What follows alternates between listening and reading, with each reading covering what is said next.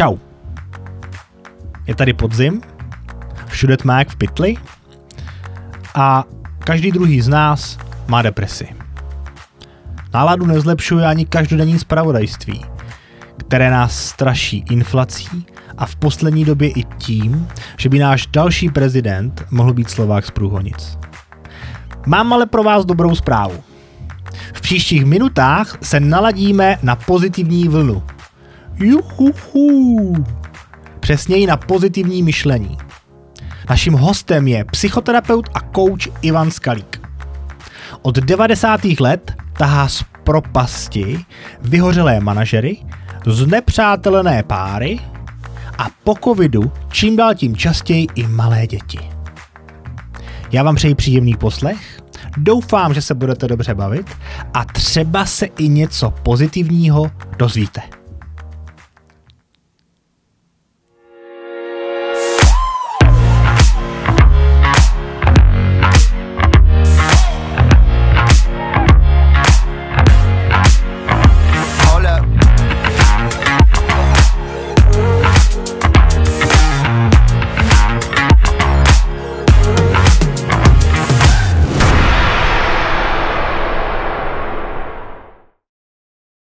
Dalším hostem Mindcastu je coach, mediátor, psychoterapeut a lektor Ivan Skalík. Dobrý den, pane doktore.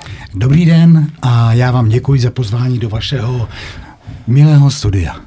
Já jsem tolik jakoby kamer, mikrofonů a takhle profesionálně nastavený už dlouho neviděl. To jsme rádi a my děkujeme za, za váš čas, který nám dneska věnujete. No. Od, odkud jste dneska k nám přijel?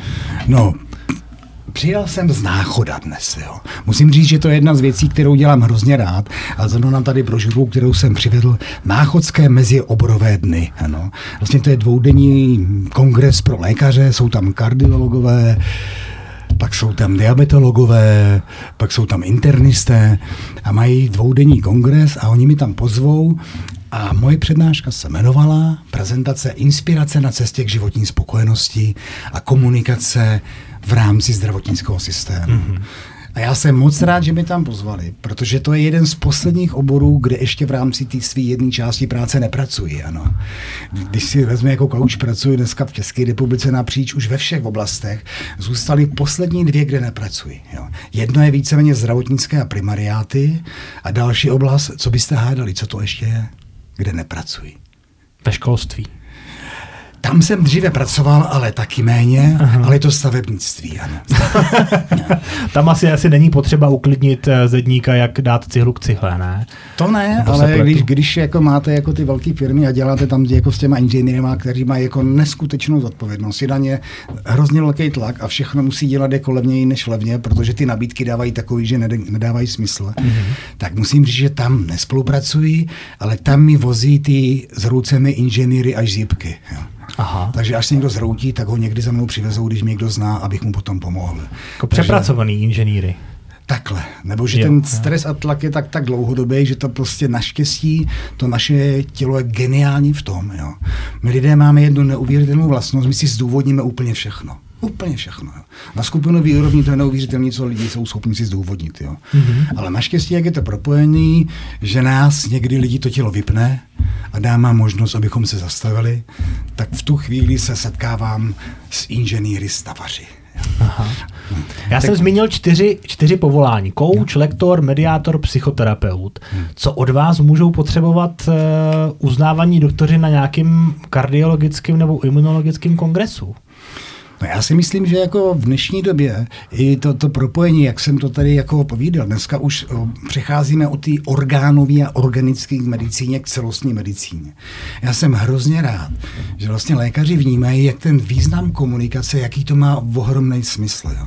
Ano, máme výsledky toho, že když někdo je v dobrý psychické pohodě, je dobře naladěný, že jeho léčba je o 30% rychlejší, když si to vezmete finančně, to jsou neskutečné věci. Mm-hmm. Dále, když jako lékař přesvědčí jakoby pacienta, že by se měl zajímat o svý tělo a komunikovat s ním. Všechno je rychleji, ano. Takže takový to období, kdy jsme tady byli mimo tu, to období, když já ho popíšu jako informační asymetrie, teď mi kamera neuvidí a to je tak, já jsem doktor a vy jste pacient. A to bylo takovým, že vlastně ti doktoři byli ti polobozy a my jsme na ně zlíželi takhle. A dneska jsem opravdu jako nadšený z toho, že spoustu doktorů bere ty pacienty jako, to jsou partneři. Jo. A dneska, když třeba některý pacient řekne doktorovi, pane doktore, já jsem jako našel u ty svý nemoci něco takovou speciální alternativní metodu na internetu. Tak dříve doktory říkali, prostě vás, to jsou všechno takové šarlatánské věci, jak se to nebovat, já jsem doktor, já vím, jak to nejlépe, tady máte ty léky, berte si to a přijďte za tři týdny. To bylo dříve, jo.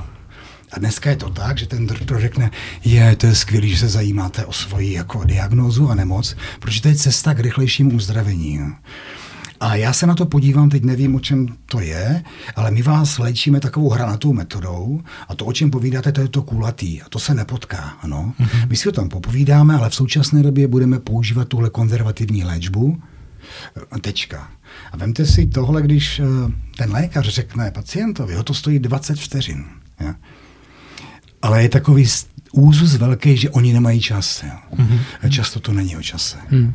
A proto jsem rád znovu, když mě jako vlastně lékaři pozvou na takové sympozium, eh, jsem řekl, dají mi tam 50 eh, minut. Jo.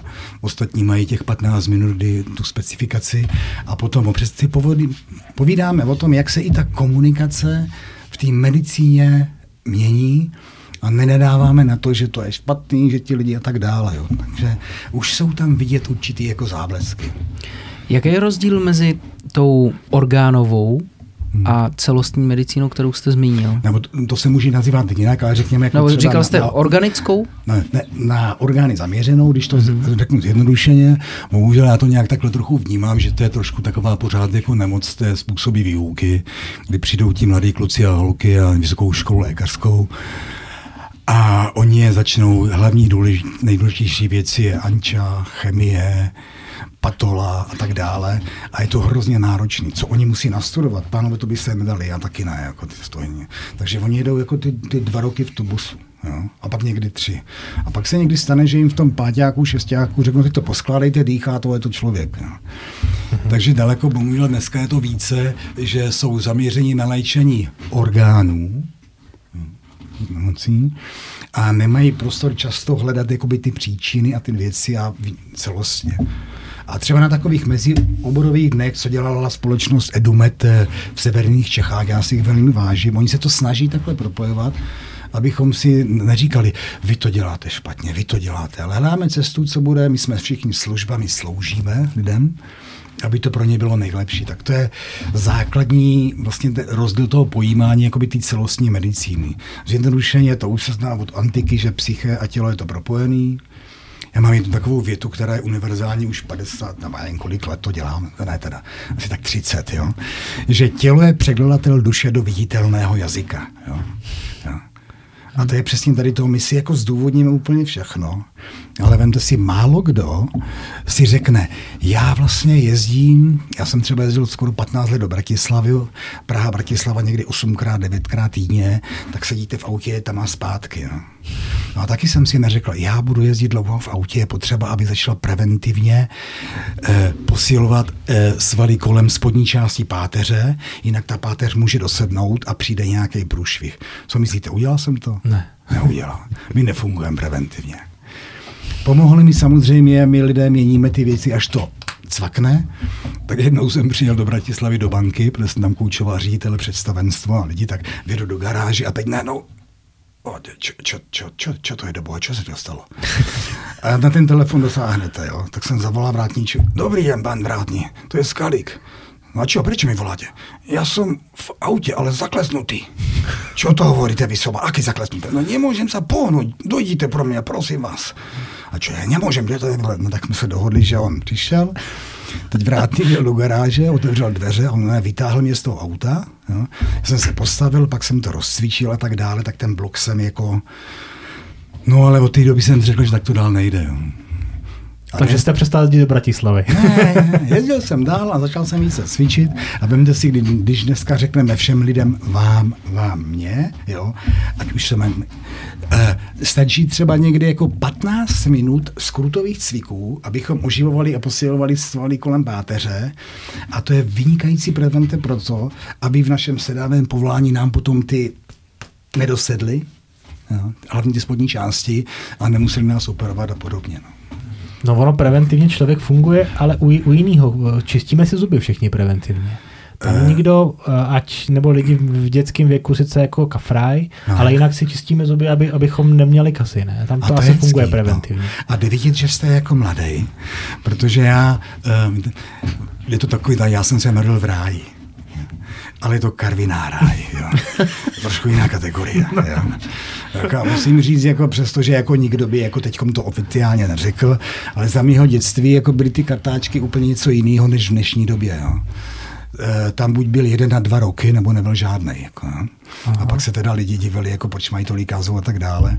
A přece jenom, až jsem dostal, byl jsem v tom i díky těm kulturním vlivům okolním. Jo. E, jak říkáte, ale potom už jsme u věci, tady vznikne návyk, a ten návyk jde od dětství a mládí, takže pro ty děti už je to pro nás standard. Jo. A, ale ve spoustu věcech, jo, to my nemůžeme vytvořit na všechno.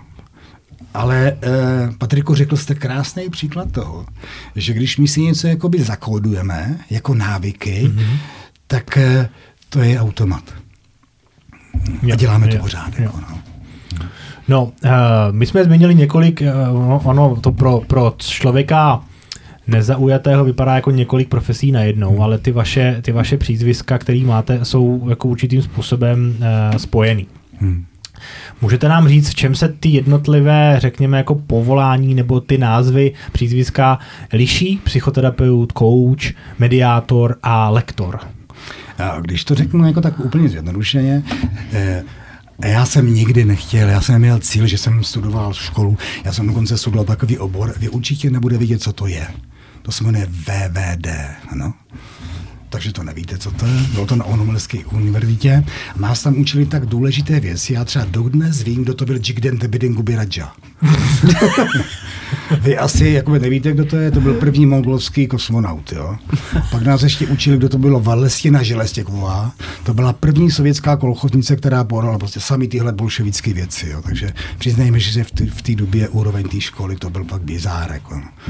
Ale zase bylo dobrý, že ten člověk strávil dobu, naučil se něco, dostal ten papír a díky tomu někdy v budoucnu jsem pak začal dělat různé věci. Já jsem se věnoval neuropsychologii, pracoval jsem ve státech, kdy jsem zkoumal vliv toxických látek na neuropsychické funkce než jsem zjistil, že vlastně nejsem tak velký vědec země nebude, protože bylo to skvělá práce. Jako, naučil jsem se spoustu věcí, protože eh, přestože jste z jiný generace, já vám dám hádanku, ano, mohu? Uh-huh. Když vám ukážu dvě naprosto totožné krabičky zápalek. Jedna je americká, a druhá je ruská, která je lepší. Ta americká. No vidíte. Takže eh, nejsem nějaký vzývač toho, ale přece jenom pokud se týče jako vzdělání a možnosti jako získat jako data, studovat, jako přísun literatury, jako peníze na výzkum, prostě v těch 90. letech, dneska to je taky, jako jsou daleko. Jestliže máte 49 nositelů Nobelový cen za fyziku s tama, takže tam jsem se naučil jako spoustu věcí. No a um, všechno takhle jako propojuji. No. Mm-hmm. Pak jsem pracoval nějakou dobu, když jsem se vrátil jako v té Americe, pak díky tomu, že mi jedna kolegyně ukradla americký grant. Jo. Jak se to dělá, že se ukradne americký grant? No dostanete jako grant pro nějakou instituci, jo. A teďkom, když tam byla předchozí paní ředitelka, ta byla skvělá, jo. Protože ona pochopila, že když mi dá volnost, jo, takže budou výsledky, budou peníze a ještě navíc ta instituce získala taky, tomu se říkalo Educational Institute Costs, jo. Takže ti američani platili ti instituci takových 10 až 20% za to, že já s nima dělám na výzkumu. No. Ale ten, eh, ty finance jsem řídil já. Mm-hmm. No, přišla nová paní ředitelka a řekla, že to všechno bude řídit ona, jako ty finance. Aha. Tak jsem řekl, tak tady já nebudu. Uh, takhle to už je, to jsou desítky let, jako a více mi děkuji za to. Kolik vám bylo v té, tehda? Po 30, č, já nevím, 32, 3, 4, takhle nějak, já to přesně nevím. No. To je v našem věku. Hmm. V našem, no. našem věku. No. No.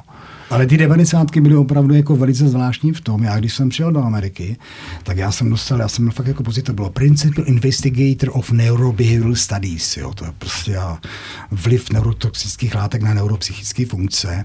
A moji peers v Americe měli třeba 55. Jo. Já říkám, to je tady jsou sami staří lidi v té Americe. ale bylo to trochu jinak, protože v Akademii věd tam uměli buď rusky nebo rusky, jo. A mě k tomu, tak mě tam poslali, protože jsem uměl pár slov anglicky a vypadalo to, že zvládám Eh, statistiku, řídit nákladák, vyšetřovat děti, odebírat biologický materiál, takže jsem takový flexibilnější. Mm-hmm. Tak mi tu pozici dali a až za x let jsem potom poznal, že vlastně to bylo zcela výjimečné v těch devadesátkách. Jo. Dneska, už je to, dneska už se zase blížíme tomu standardu. Jo. Jo. No, vy jste mi trošku tak ty otázky, jaký je rozdíl mezi těmi, těmi přízvisky psychoterapeut, mediátor, no. coach a lektor. No a už tam jsem, protože v té době, když jsem pak jako tady tohle skončil, tak jsem založil neziskovku a začal jsem dělat takový poradenství. Ta organizace se jmenovala jako Brev Centrum, fungovalo to 6 let a už jsem začal dělat poradenství pro děti, mládež, rodinu. A měl jsem za sebou těch jako asi 18 let různých psychoterapeutických výcviků. Většina z nich teda tortura, jako jo, to, mm-hmm. vydržet to, to nebylo fakt jednoduchý. Jako no. no. nicméně už jsem se začal více cítit jako ten terapeut, ale ještě jsem to nedělal naplno. No a potom, když se tam skončilo, tak jsem se začal víceméně, že budu dělat jako psychoterapii. To, a jak bych to odlišil, eh, psychoterapie se zaměřuje na to, na odstraňování problémů, nebo na léčbu některých, jako můžeme říct, i diagnostikovaných jako nemocí, úzkosti, deprese a podobné záležitosti. Takže se zabývá tím, že vlastně eh, léč, léčí. Mm-hmm. A, a řešíte nějaké psychické problémy jedinců, klientů, pacientů? Tak, a mohou to být jako jednotlivci, páry, i rodiny a podobně. Mám za sebou individuální párovou, rodinou, systemickou terapii, výcviky, takových x různých. No. A to, že jsem začal dělat i tu další oblast, jako k tomu mi pomohly mé tři děti. Ja. Protože já jsem si říkal, já když budu dělat psychoterapii a budou chodit lidi, tak jako eh, koupit tři kola pro děti, pánové, vy máte, jak jsem se dozvěděl dítě, ono to je docela drahý koníček, jo. To jako to, co žere jako Rolls Royce, takový tři děti, jo. A teď představa, že já vlastně budu zvát klienty často, abych na to viděl, do toho se mi nechtělo jít, jo. Mm-hmm. Pak jsem po tom návratu, vlastně ještě když jsem byl ve státech, tak jsem tady pozval v Praze Radvana Bahbouha, to je takový výjimečný člověk, jo. On, je, on si jen tak udělal, on si udělal prvně jako matfis, pak si udělal psychologii a pak si udělal ještě medicínu, jo, takový výjimečný. A začali jsme spolupracovat jako vlastně v rámci firmy. Jo. Dělali jsme rozvoje programy, to ještě coaching tenkrát nebyl. Jako, jo. Mm-hmm. Ale prostě zaměřovali jsme se na to. No a potom z toho vznikly ty odnože koučování a já jsem to začal dělat, protože celou na rovinu v těch firmách si vyděláte více než psychoterapii, abych byl nezávislý na těch klientech, jo, což mi mhm. opravdu pomáhá. No a potom vznikly ty různé odnože coachingu a coaching je oproti psychoterapii zaměřen na rozvoj. Jo. A na řešení nějakých věcí, eh, primárně to bylo hlavně z toho jakoby firmního, jako, takže takový ty, jako jsme dělali jako Management Leadership Academy, rozvoj mm-hmm. manažerských dovedností a všechny tyhle věci. A pak, když nějaký jednotlivec potřeboval v něčem pomoct, tak jako na to se zaměřuje coaching. Mm-hmm. Takže takhle a v dnešní době se cítím pořád primárně jako by psychoterapeut, ale vzájemně se to propojuje. Jo? Jo protože já jsem se vlastně díky tady tomu i zaměření jakoby toho koučování, když to řeknu, prostě srozumitelně zefektivnil. Jo. Mm-hmm. Takže dneska se mi zdá, že ta psychoterapie častokrát se dostala do takového divného stavu, já vám to předvedu, jo. že lidé vlastně terapeut s tím klientem se pořád babrají v kýblech ho. Jo. Mm-hmm. A z toho zlato nebude. Jako, jo. Takže já mám třeba někteří pacienti přijdou, chodí tři roky na psychoterapii a mají pořád úzkostní poruchy. Jo. To znamená, že probírají to, co jich jako pořád trápí? Nebo, no, že... nebo to, co bylo v minulosti. Jo. A co to mohlo způsobit. No. A pak jaký byl vliv, když se a tak dále. Jo. Jako jsou pořád jako v minulosti a jsou tam zabředlí. Když to coaching jde dopředu, aby to řešil. No. Takže tam třeba já, když jsem přišel do nějaké firmy, Řeknu třeba jeden případ, pozvali mě do jedné technologické firmy, jedné znají tady v Praze a byl tam jeden viceprezident, byl 51 let, ten pán, velice chytrý, vzdělaný, jako opravdu jako a hrozně toho uměl. Jo. Takže už se dostal na pozici viceprezidenta. No. A naj, najma, najal mě CEO, protože v posledních dvou letech jako přestal ten pán fungovat, jo, tak efektivně a navíc se mu objevila srdeční arytmie. Jo a dostan, dostanete 10 hodin kaučování. Jo. To, není, to je, není neomezený jako v té psychoterapii. Takže za 10 hodin musíte jako ně, ně, to musí mít nějaký výsledek. No. Tady v tom případě to měl výsledek výborný, jo. Protože když jsem si povídal jako s tím pánem, vemte si takový, on byl jako takový výrazný introvert, jo. To jsou ti lidé, kteří se moc nedobíjí tím, že chodí po skupinách lidí, jo. Že fakt potřebují mít tu zónu osobního pohodlí. Ale on jak byl pracovitý a chytrý, tak vždycky, když se v tom korporátu něco podělalo, tak ho to vyšli, vyslali ho tam, aby to řešili. Takže nějaká strojírenská malá fabrika někde, oni ho tam poslali na dva roky, on to dal dohromady. Takže on vyřešil všechno. Takže z takového technika se stal jakoby top super manažer. A potom, to je takový to úsměvný, když jste na téhle pozici, tak s tím souvisí taky jako večírky, pozvání na hrad na to. Takže on přišel z práce vyšťavený a když mu manželka řekla, je, máš ty listky na ten hradní ples? A on řekl, já bych tam ne... No, já půjdu, půjdu, no, radši půjdu, no. Takže on vlastně vydával tu energii v tom volném čase. Chlapi by řekli, ta ženská uštvala. Když to, ne, on se uštval sám, a protože všem vycházel vstříc. No. no a pointa celého toho přílohu, když bylo čtvrtý kaučovací sezení, tak mu říkám, Karle, chcete to dělat? Nechci. Říkám, tak to položte. Já nemůžu. Říkám, proč nemůžete, jako vysvětlete mi to proč. Tak dobře, tak když to nebudete dělat, tak budete mít o nějakých x míň, ale vám už to taky jedno, děti jsou velké a to... No, tak nakonec to položil. Mm-hmm. Takže výsledek coachingu bylo, že on řekl CEO, že to nechce dělat. Asi tušíte, co mi řekl ten CEO. Že vám nezaplatí těch zbytek těch šest sezení. Ne, ani, ani, ani ty tři mi nezaplatil. Fakt? Mi vyhodili, jako. Ale pozor, musím říct, že za měsíc a půl mi zavolal zpátky, já si ho velmi vážím. On říkal, pane doktore, přijďte, my jsme to nějak to. A nechal si poslechnout celý ten příběh, jo. A já jsem říkal, pomožte tomu pánovi tak, udělali z něho pozici, tam byl jakoby samostatný technický prezident, že neměl zodpovědnost za lidi, neřešil všechny ty záležitosti, ale byl nápomocen celému systému. Jo. Mm-hmm. Takže e, za mm, dva roky potom, ne, že by to jasně spolupracoval, někdy mi celý ozvou, tak arytmie je pryč, jo. On spokojený, jo. Ženě řekl, že bude chodit teda do divadla jen dvakrát za měsíc, jo. A nějak si to nastavili takhle. Takže tady v takovém příběhu vidíte to propojování toho jakoby koučování, psychoterapie, nějaké zkušenosti a hlavně nemáte těm lidem říct, že prostě nejsou povinni něco dělat, když už to fakt je na hranici zdraví. No. Co takhle uh, v takových velkých firmách uh, řešíte jako nejčastěji? A eh. teďka nemyslím ani tolik třeba jako uh, konkr- takhle u těch konkrétních lidí, jako to, to, hmm. to co jste zmiňoval teď, hmm. ale třeba jako, že vidíte nějaký obecný problémy, které jsou... Který se opakují. Který se opakují, no. Víte, eh, svým způsobem je to zase jako velmi jednoduchý. Jo.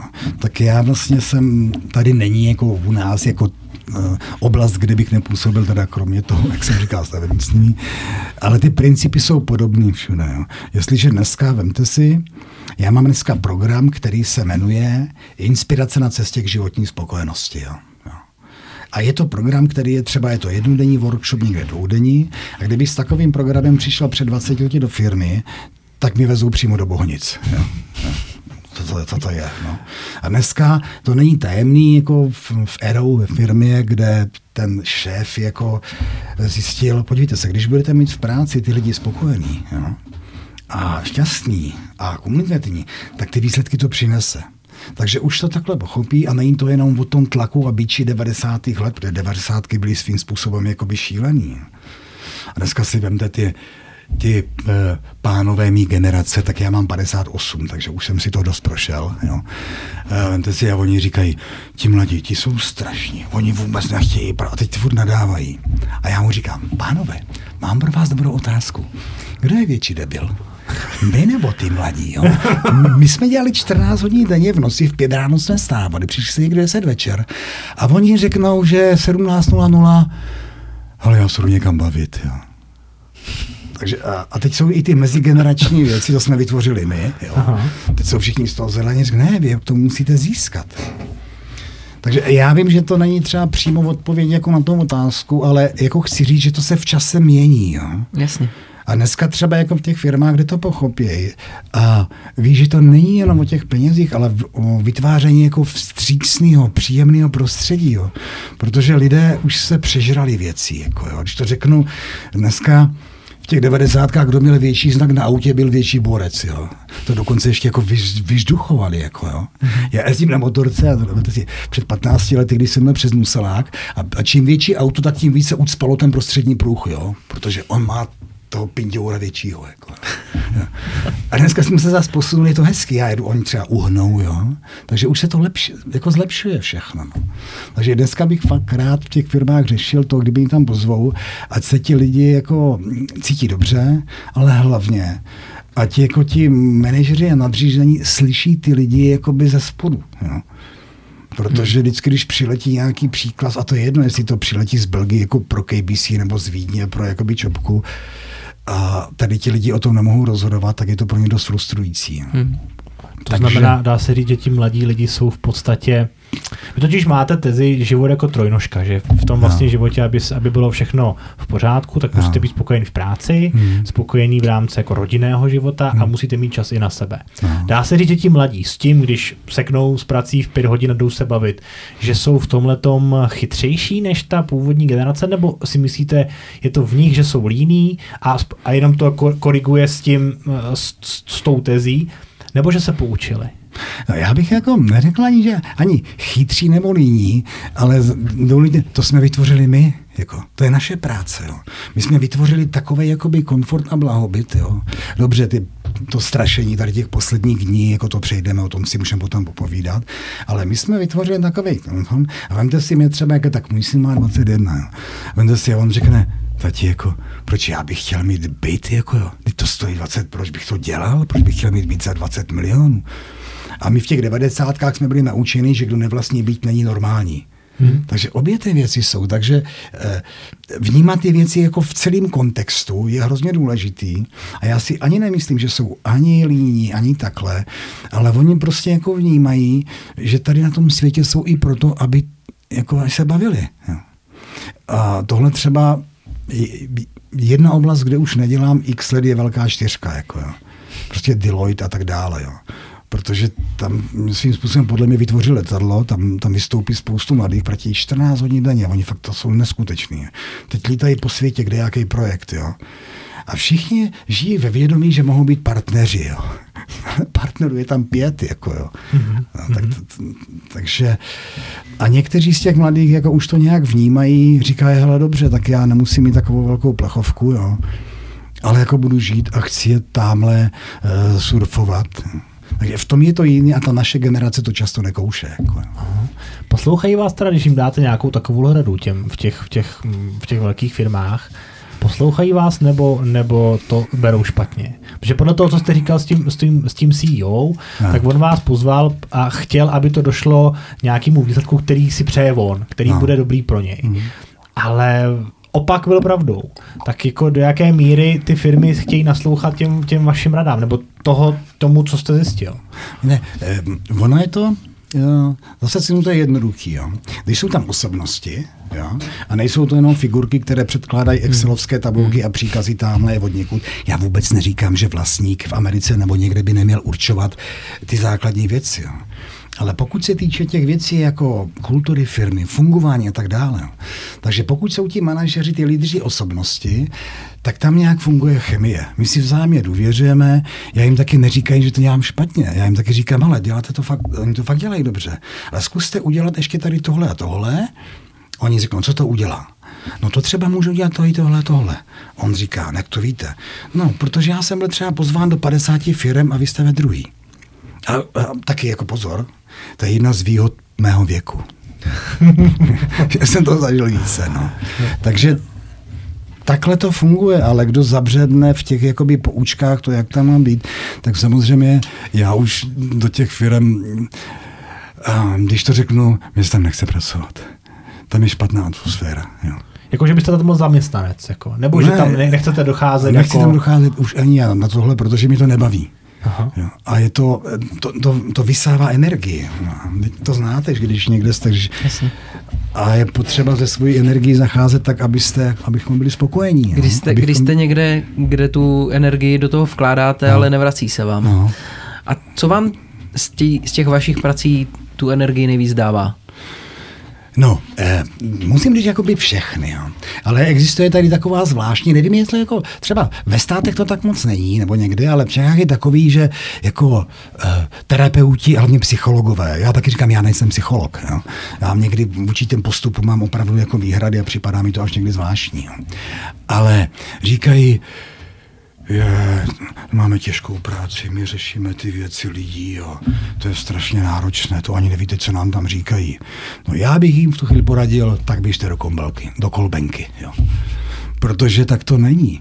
Eh, ta práce jako terapeutická, tam je, když to řeknu, jako tam je 95% s klientama radost, jo, protože oni přijdou s něčím a vy teď vidíte, jak kvetou, jak rostou, jak to řeší. Jo.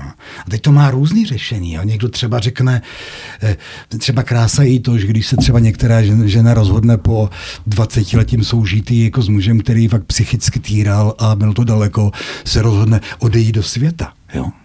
To, je, to je taky pozitivní. Takže si myslím, že ten, kdo dělá jakoby terapii a provází ty lidi, tak eh, musí vidět ty pozitivní výsledky. Jo. Když je tam nevidí, ať to nedělá a analyzuje. Jo. Takže o, myslím si, že ve všech tady těchto oblastech je to hodně jako... Samozřejmě eh, jsou oblasti, kde ten zmar je velikánské, ale to je jiný, to má každý ve své profesi. No. Jasně. Hmm.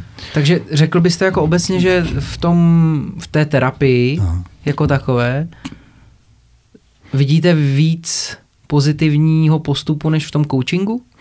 Ne, ne, ne, je to akorát jiný. Jo? Mm-hmm.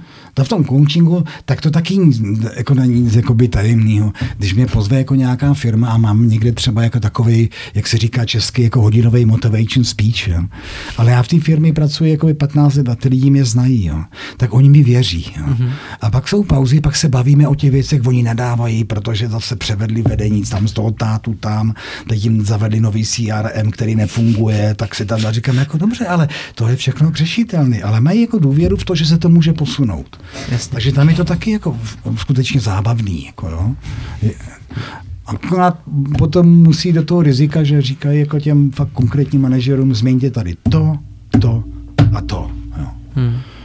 Což je jednoznačně daleko více vidět, když dělám třeba pro ty malé startupy nebo takovou firmu Edumet. Jo. To, je, to je vlastně, to má 80 zaměstnanců, 160 doktorů, Jasně. ale snaží se tam vytvářet jako ten systém, aby byl vzájemně pomáhající. Jasně, čím víc flexibilní, tím jednodušejíc a rychleji se dá něco změnit. Že? To tak je, no. Ale je zase ten svět jako, já teda nevím, bankeři to nemají rádi, ale já si myslím, že ty banky pojdou jednou. Jako, jako, to, to, je, jako, no to se někdy změní. Jako, no. hmm ale teď jako nikdo neví jak, protože to je ten princip té černé labutě, že to je až za kopcem a my nemůžeme vědět. Jo. Mm-hmm. Ale ve stejném jakoby segmentu to tak nemůže fungovat dál. Mm. Jo. No až to budete vědět, ten přesný no. datum, no. mi dejte vědět, já si od všech vezmu velký úvěr. No, ať ho nemusím Oni to někam. No, hezky jste zareagoval, já myslím, že v tom jako spíš organizačnímu takhle, že nás to čeká. A my nevíme, kdy ty změny přijdou. Jo. Protože, co myslíte, jsme my lidé konstruováni na změny? Ne. Vůbec ne. Říkáte to hezky. A já o tom takhle přednáším skutečně, když řeknu i takový ten jednoduchý eh, princip a přístup, jo, Eh, to je vlastně jedno z pravidel mý práce. Jako, jo. Vemte si, my lidé, ta kamera to uvidí, my lidé sami sebe neumíme nakopnout. To nejde. Aha, jo. Aha. Ale když, já, když se necháme nakopnout tím druhým, tak je to daleko větší kinetická energie. Jo. Takže naprostá většina změn, kterými děláme v životě, je až vlivem těch vnějších faktorů, pokud je vnímáme. Ano.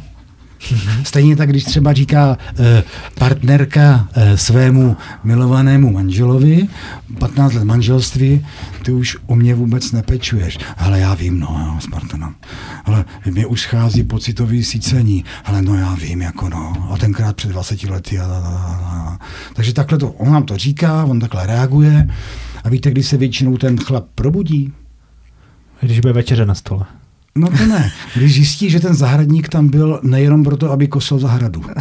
Aha, ale jeho ženu. tak, no, tipný. Ale jako do žádné knihy nikde nenapíšete, že vlastně někdy v tom světě vlastně někdy je nevěra katalyzátor posunu partnerství do vyššího kvalitativního řádu. Mm-hmm. Protože až přijde ten veliký problém, tak si lidi uvědomí a to je vlastně základní princip, to, co dělám i když dělám mediace a učím jako vyjednávání. Jo. Vy teprve všichni, když lidé nazřou na něco, že o něco přicházejí, až pak se probudí.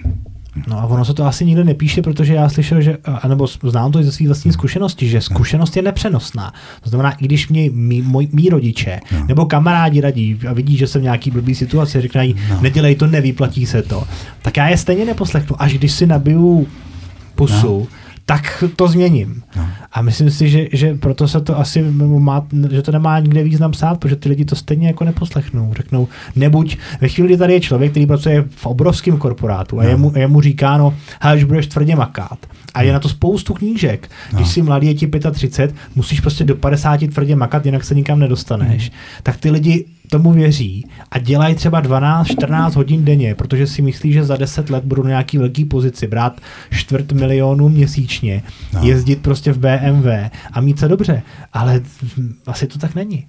No, není, víte, eh, jak já mám ten, eh, tu práci flexibilní, dobře, tak já, ke mně se dostanou i nějací miliardáři, jako. ke mně se dostanou lidi, kteří to nespočítají, ty nuly. Ale když dáte tu základní otázku, jestli jsou šťastní, jo, já bych na to nechtěl odpovídat. Jako. Hmm. A to je jiná věc. Jako. Víte, to je, a vemte si i ve vašem jazyce, přestože jste mladý a flexibilní, tak se začala povídat, říkali, nedělej to, ne, ne. A je to všechno v těch uh, negativních konotacích. Mm-hmm. Jo. A já si myslím, že často je to o způsobu komunikace a vytváření toho, co může být hezké. Jo. A vemte si, dám vám otázku znovu, to s těma krabičkama zápalek už znáte, že to už tady dneska bylo. Ale samozřejmě v jedné zemi, jako ve státech, byl poprvé otevřen obor, který se jmenoval Master of Positive Psychology. Jo? Prostě magistr hmm. pozitivní psychologie. Eh, v kterým to bylo roce, co byste řekl? Hádejte. 86. 86, dobře, a vy? Jako 50, vážně? Pa, ne, se, ne, jo, ne, no.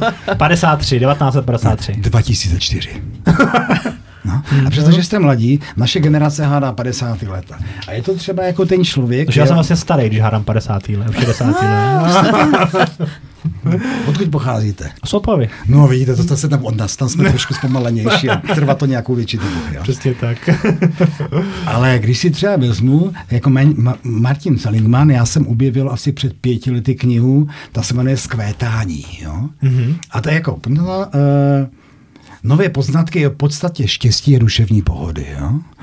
A já, mi to přilítlo jako na stůl. Ještě k tomu je taková hezká historka, že jeden manažer, kde jsem dělal nějaký workshopy v jeho firmě, jsem tam, tam ukazoval těm manažerům, co přečtou a to, tak on přišel za svoji ženu a říkal, hele, byl tam skalý, říkal, že je taková perfektní knížka. A ona mu říká, no to jsem překládala. Takový hezký příběh. A nicméně, on se... Je teda on, dobrá ta knížka. No, já, já jsem nadšený z toho důvodu, že vlastně tam je spoustu věcí, které už dělám léta. Jo, mm-hmm. nějakým způsobem. A já vám řeknu z toho jeden, dva příklady, kdy bude lekce pochopitelný, o čem to je. Jo. On jako on je um, šéfem American Psychological Association a on první, když se stál tím prezidentem, to je fakt jako už pozice, to je trošku něco jiného než prostě u nás. Jo. Tam to mají standardy všechno. A On řekl, že udělá výzkum s psychoterapeutama v Americe a budou zjišťovat, jestli jejich psychoterapie funguje. Jo? Aby to vyskoumali. Co myslíte, co řekli psychoterapeuti v Americe? Chtějí to dělat nebo nechtějí? No nechtějí to. Nechtějí, no. Nechtěli, že, že spoustu věcí nefunguje. No, no. Ale on nebyl zamčklý, protože tam to nezlomí, tak se začal zabývat tou pozitivní jakoby, psychologií a tak dále. A když vám dám třeba jako příklad tady z té knížky, to je jeden takový jako krátký, eh, vemte si, že když třeba ty americké vojačky, co jako bojovali v tom Iráku a byli zajaty islamským státem, jo, tak tam byli jako rok v zajetí, tam to nebyla procházka růžovým sadem. Jo. Pak je nějaké komando zachránil, dostali se do státu a teď řeknu klasický, psychologický a ten starý terapeutický postup je ten, Ježiš, to bylo trauma, pojďte, my vám pomůžeme. Je, to bylo trauma. Jo, a teď jako, je, až takhle. Jo.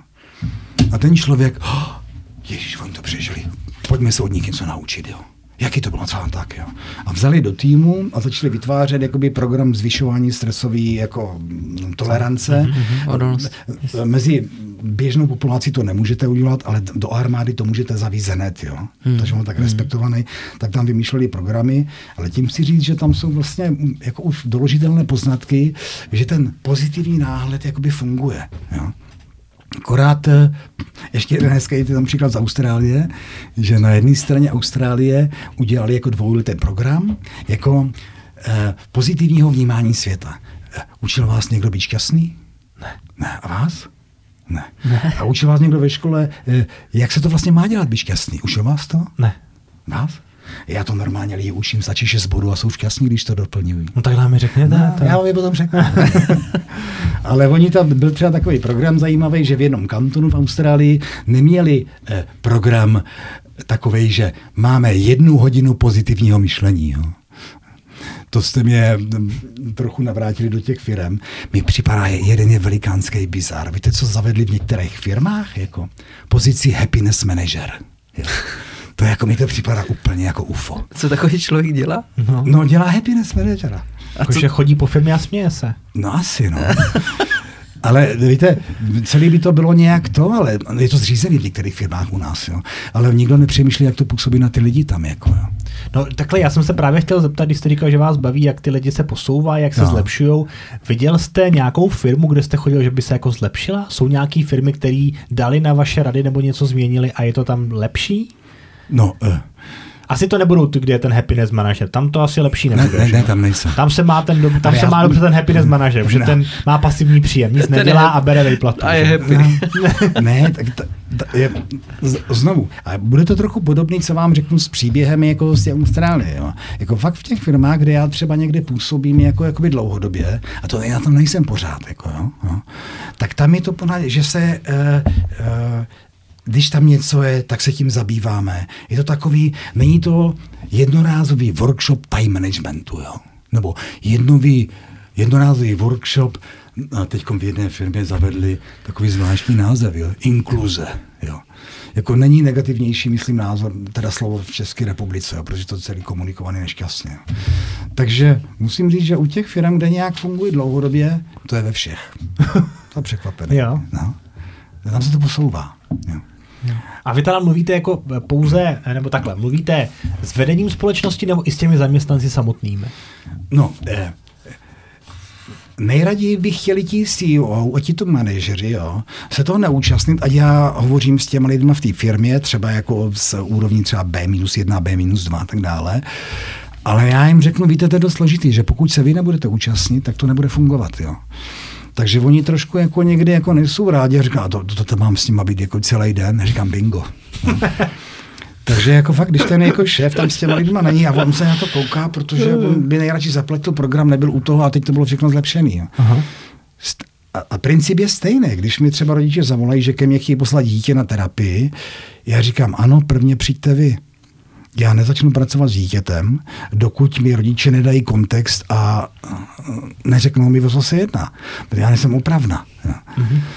Takže takhle to tam jakoby funguje podobně. Takže kdy, v těch firmách, kde to nějak berou, že to je vlastně dlouhodobá spolupráce, baví nás to všechno.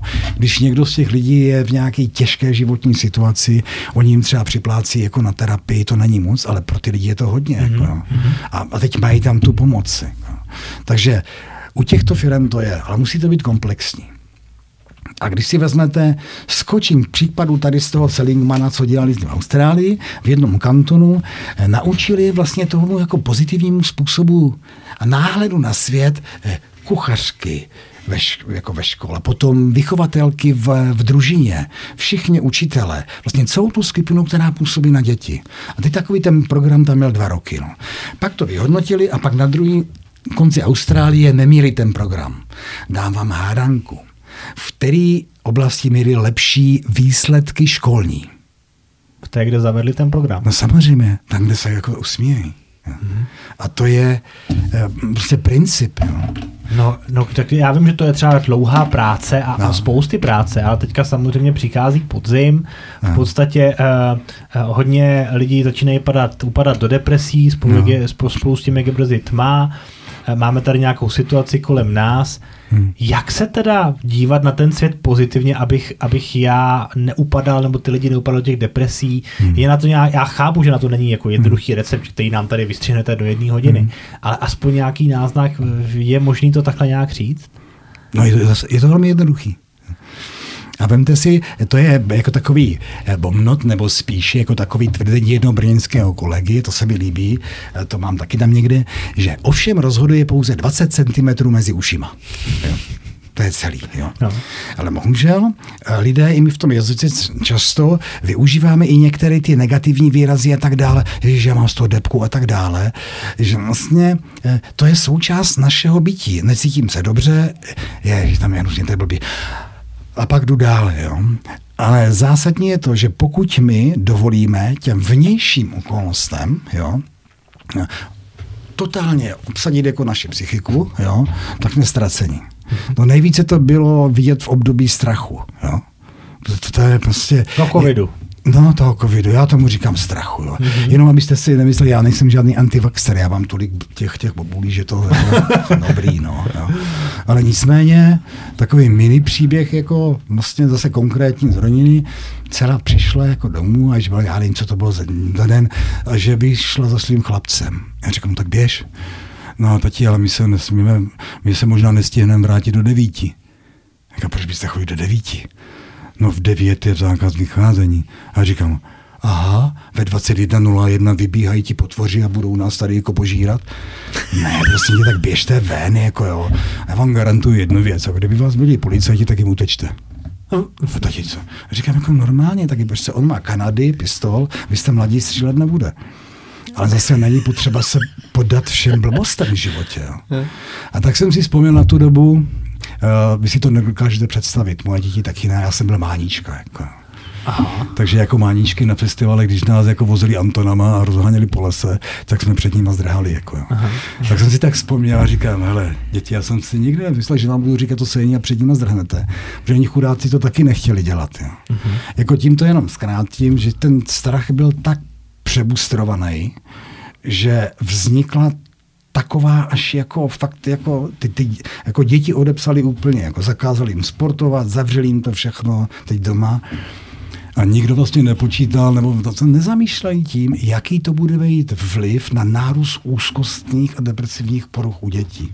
Já jsem nikdy v životě neměl za poslední dva roky takový nárůst úzkostných dětí. Jako, a když to řeknu... Můžete říct, o kolik procent se vám to jako zvýšilo? No tak obecně se to říká tak, že do, do té doby 20% populace, to je pětina, má nějaký tak, ty psychické problémy, úzkosti, deprese. Mm-hmm. No teď, když dělali nějaký výzkum, tak už je to třetina, 30% během těch dvou let. Jako. že ty čísla jsou takový, jako, ale já to vidím vlastně ve své praxi. Jo. Já jsem takhle třeba děti, jak, i malý, jako takhle jako neměl jako v té praxi. Takže je to viditelný. A když to znovu zjednoduším, kdyby si tady pán něco rozhodovali, přečetli knihu, ta je skvělá, nemám tady, ono se jmenuje Faktomluva. Jo? Tak může kolega dát tady. Já si myslím, já, já už jsem tu knížku viděl. No, a to je jenom takový, jenom podtitul, proč je život na světě hezčí, než vypadá. Aha. Napsal to Hans Rosling, jo, což je mimochodem nositel Nobelovy ceny. Za literaturu. Ne, ne, ne, za a teď si vymýšlím. Nevím, jestli za ekonomii nebo to něco. Jo? Já, jak jsem méně systematicky, tak v datech na tom nejsem dobře. Jo? Mm-hmm. Ale nicméně, já když jsem si to jakoby přečetl, tak jsem jako fakt z toho nadšený. Takže tam je na datech popsáno, jak je na světě hezky. A je tam jedna pasáž v té knihe, to je na to fakt to mluva, no, vidíte, jo. A e, když si přečetl tu knihu Bill Gates, tak jich nakoupil, já nevím, 50 milionů a dal to všem středoškolákům ve škole, ať si to přečtou. Jo. Uh-huh. Je to je. A je to vlastně zajímavý. A jedna pasáž té kníže povídá o tom, úplně jindy před x lety vznikla nějaká epidemie v nějaké jiné zemi. Jo. A oni, aby ji uchránili, tak e, zabarikádovali most, aby lidi nemohli přejít. Mm-hmm. Co se stalo? Ti lidi naskákali do lodi, utopilo se jich xkrát tolik. Jo. Takže tady tyhle, ono, eh, ti lidé o tom nemohli vědět. Jo. Ale tady těma přehnanýma restrikcema eh, vlastně nepočítají, jaký to bude mít dopad. Jo. A ten dopad jakoby toho strachu, jak říkáte v dnešní době, strach, vlastně lidi jsou, že už vlastně ne- nebudou topit. Jo. Mm. Že už jako to, to bude... dr- A teď pořád se to takhle straší dokola. A přitom uh, my se tady budeme, můžeme potkat pánové v květnu. A já vám řeknu, že se vůbec nic nestane. Plyn bude dost, elektřiny bude dost, protože lidstvo je schopno vždycky jako najít nějaké další cesty. Oni straší jak blázni a člověk si přečte noviny a zjistí, že jenom 10% je závislé na těch bláznivých tam na východě. Jo. No i kdyby to vypli, tak pojede to dál. Ano, nějakou fabriku a tak dále, to, to ale odnese, a to je změna. Jo. Takže tady v tom, tom, v tom vnímání strachu my jsme tak jakoby senzitivní, jako společnost, že eh, nějaký k- takový to už je jako ta, takhle těkavě, co ještě hmm. kde je. Aha. A pak samozřejmě to taky záleží na regionech. No. To asi můžu potvrdit. Eh, jenom jsem se chtěl zeptat, jestli ten nárůst té úzkosti je takhle i u dospělých, i, i jako u dětí. Eh, jako eh, třeba jestli vnímáte, nemusí, nemusí to být jenom po covidu, ale jestli třeba vnímáte, že vaše služby třeba vyhledává víc lidí, jak říkám, na podzim, nebo po, právě v téhle době, kdy ten svět je hektický, máme tady válečný konflikt, eh, máme tady problémy s energiema, všechno je drahý a tak dále? No a přesně jak říkáte, eh, máme tady problémy, problémy, problémy, ne, je tady jiná situace. Jo. Víte, v tom jazyce Aha. to je.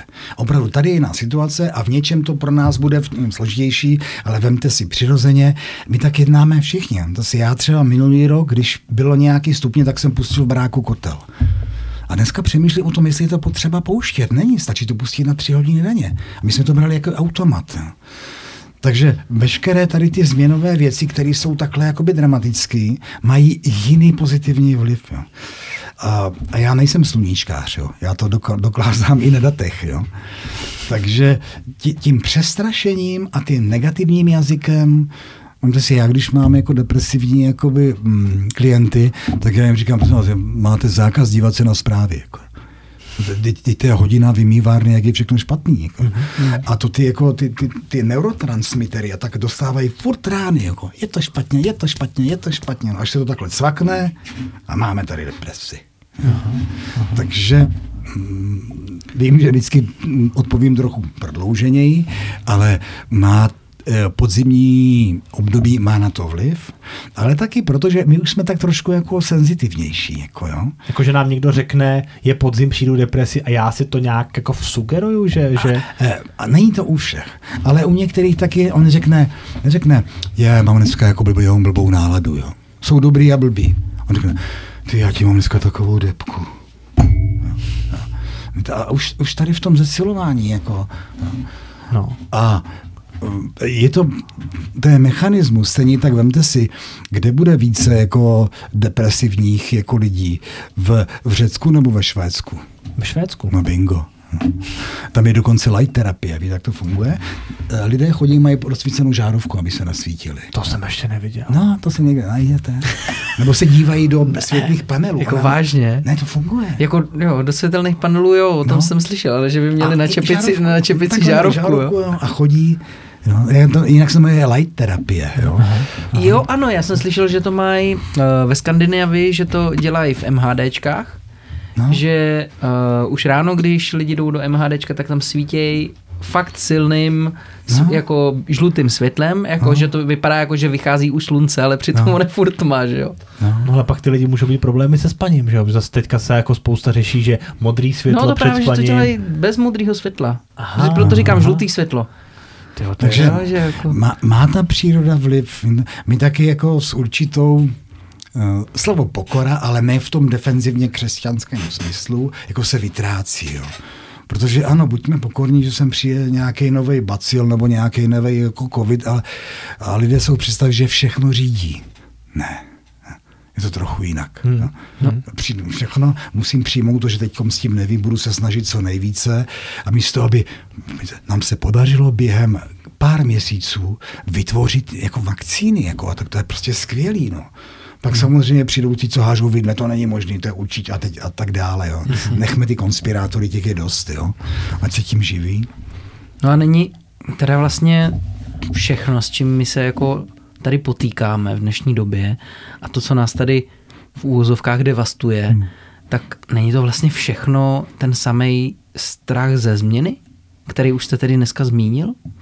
Tak a víte, je to jeden z těch jakoby, faktorů, ale nechtěl bych to zase říkat, tak to je, je dobrý být na zemi. Jo? Mm-hmm. Protože když třeba my k tomu psychickému stavu potřebujeme i ty další, fyzicky a tak dále. Jo?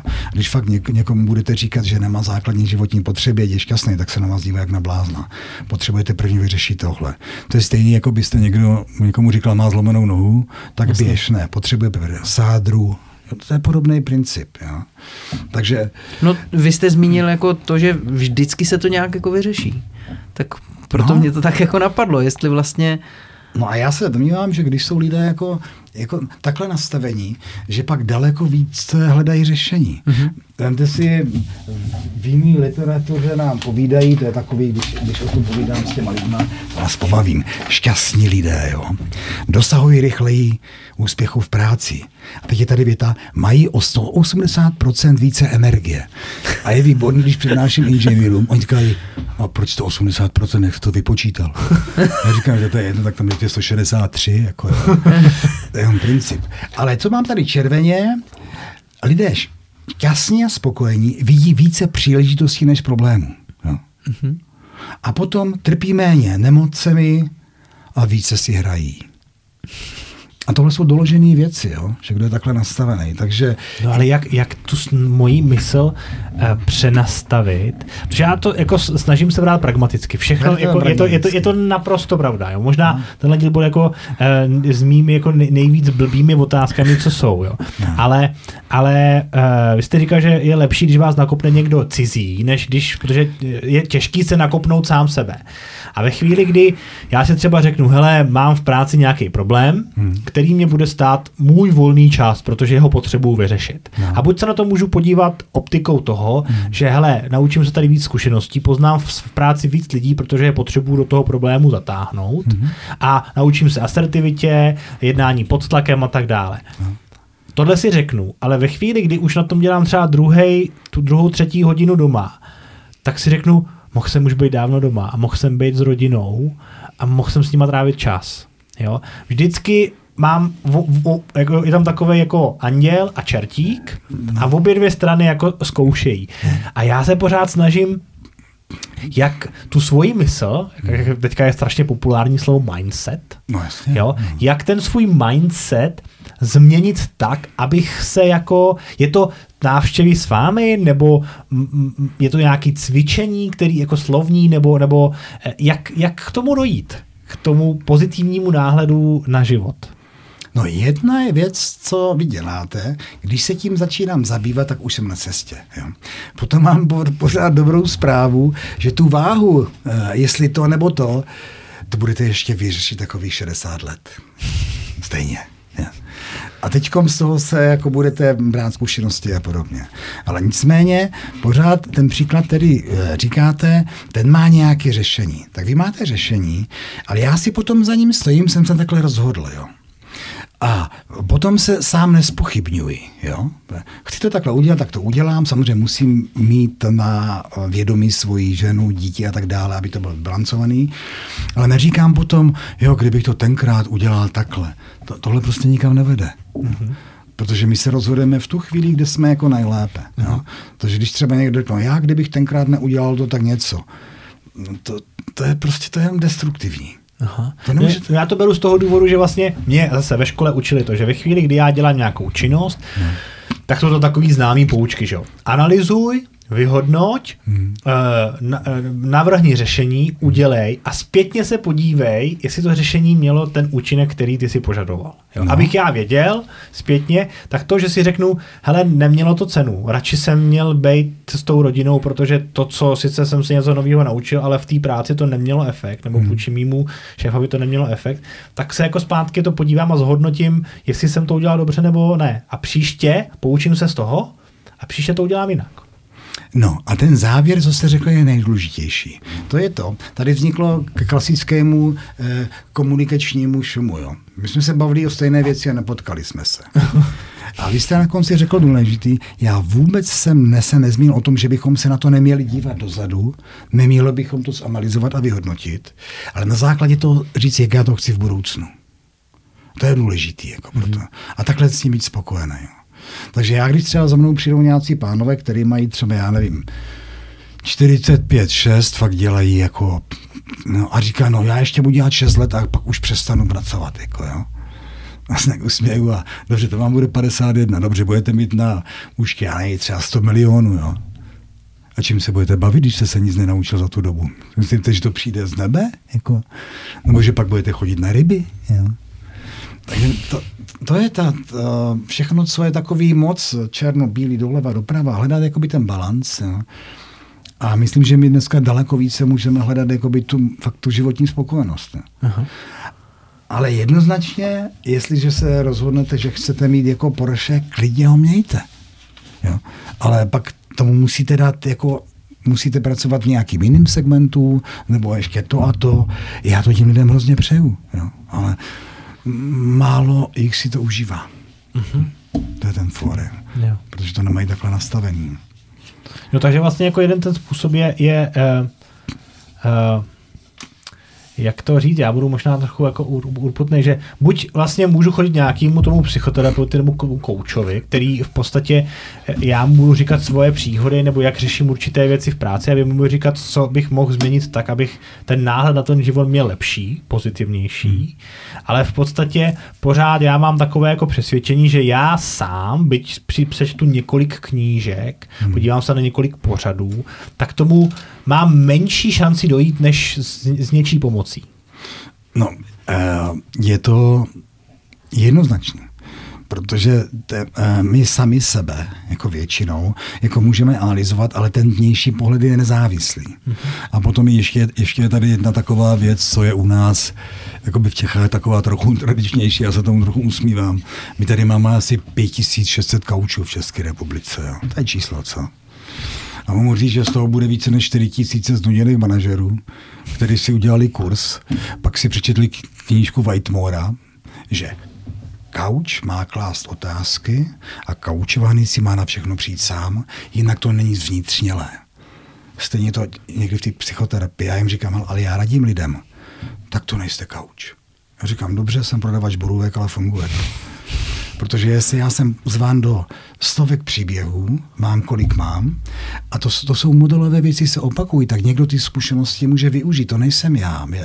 Já, to mám díky tomu, že lidé ke mně mají důvěru a zvou mě do příběhu a já, já se učím celou dobu. Takže já odmítám tady ty poučky jako otrocky, co mají všude, že kauč má jenom klást otázky a ten si na to musí přijít sám, protože Nemůžete přijít na něco sám, co jste nezažil, neznáte z rodinného prostředí, neviděl, nemáte to v rámci toho sociálního učení, jako na to nemůžete přijít. Tak je lepší si třeba i někde nechat poradit. A pak řeknete, tohle mi nesedne, v pohodě. Pojďme, najdeme nějakou jinou cestu. Jo?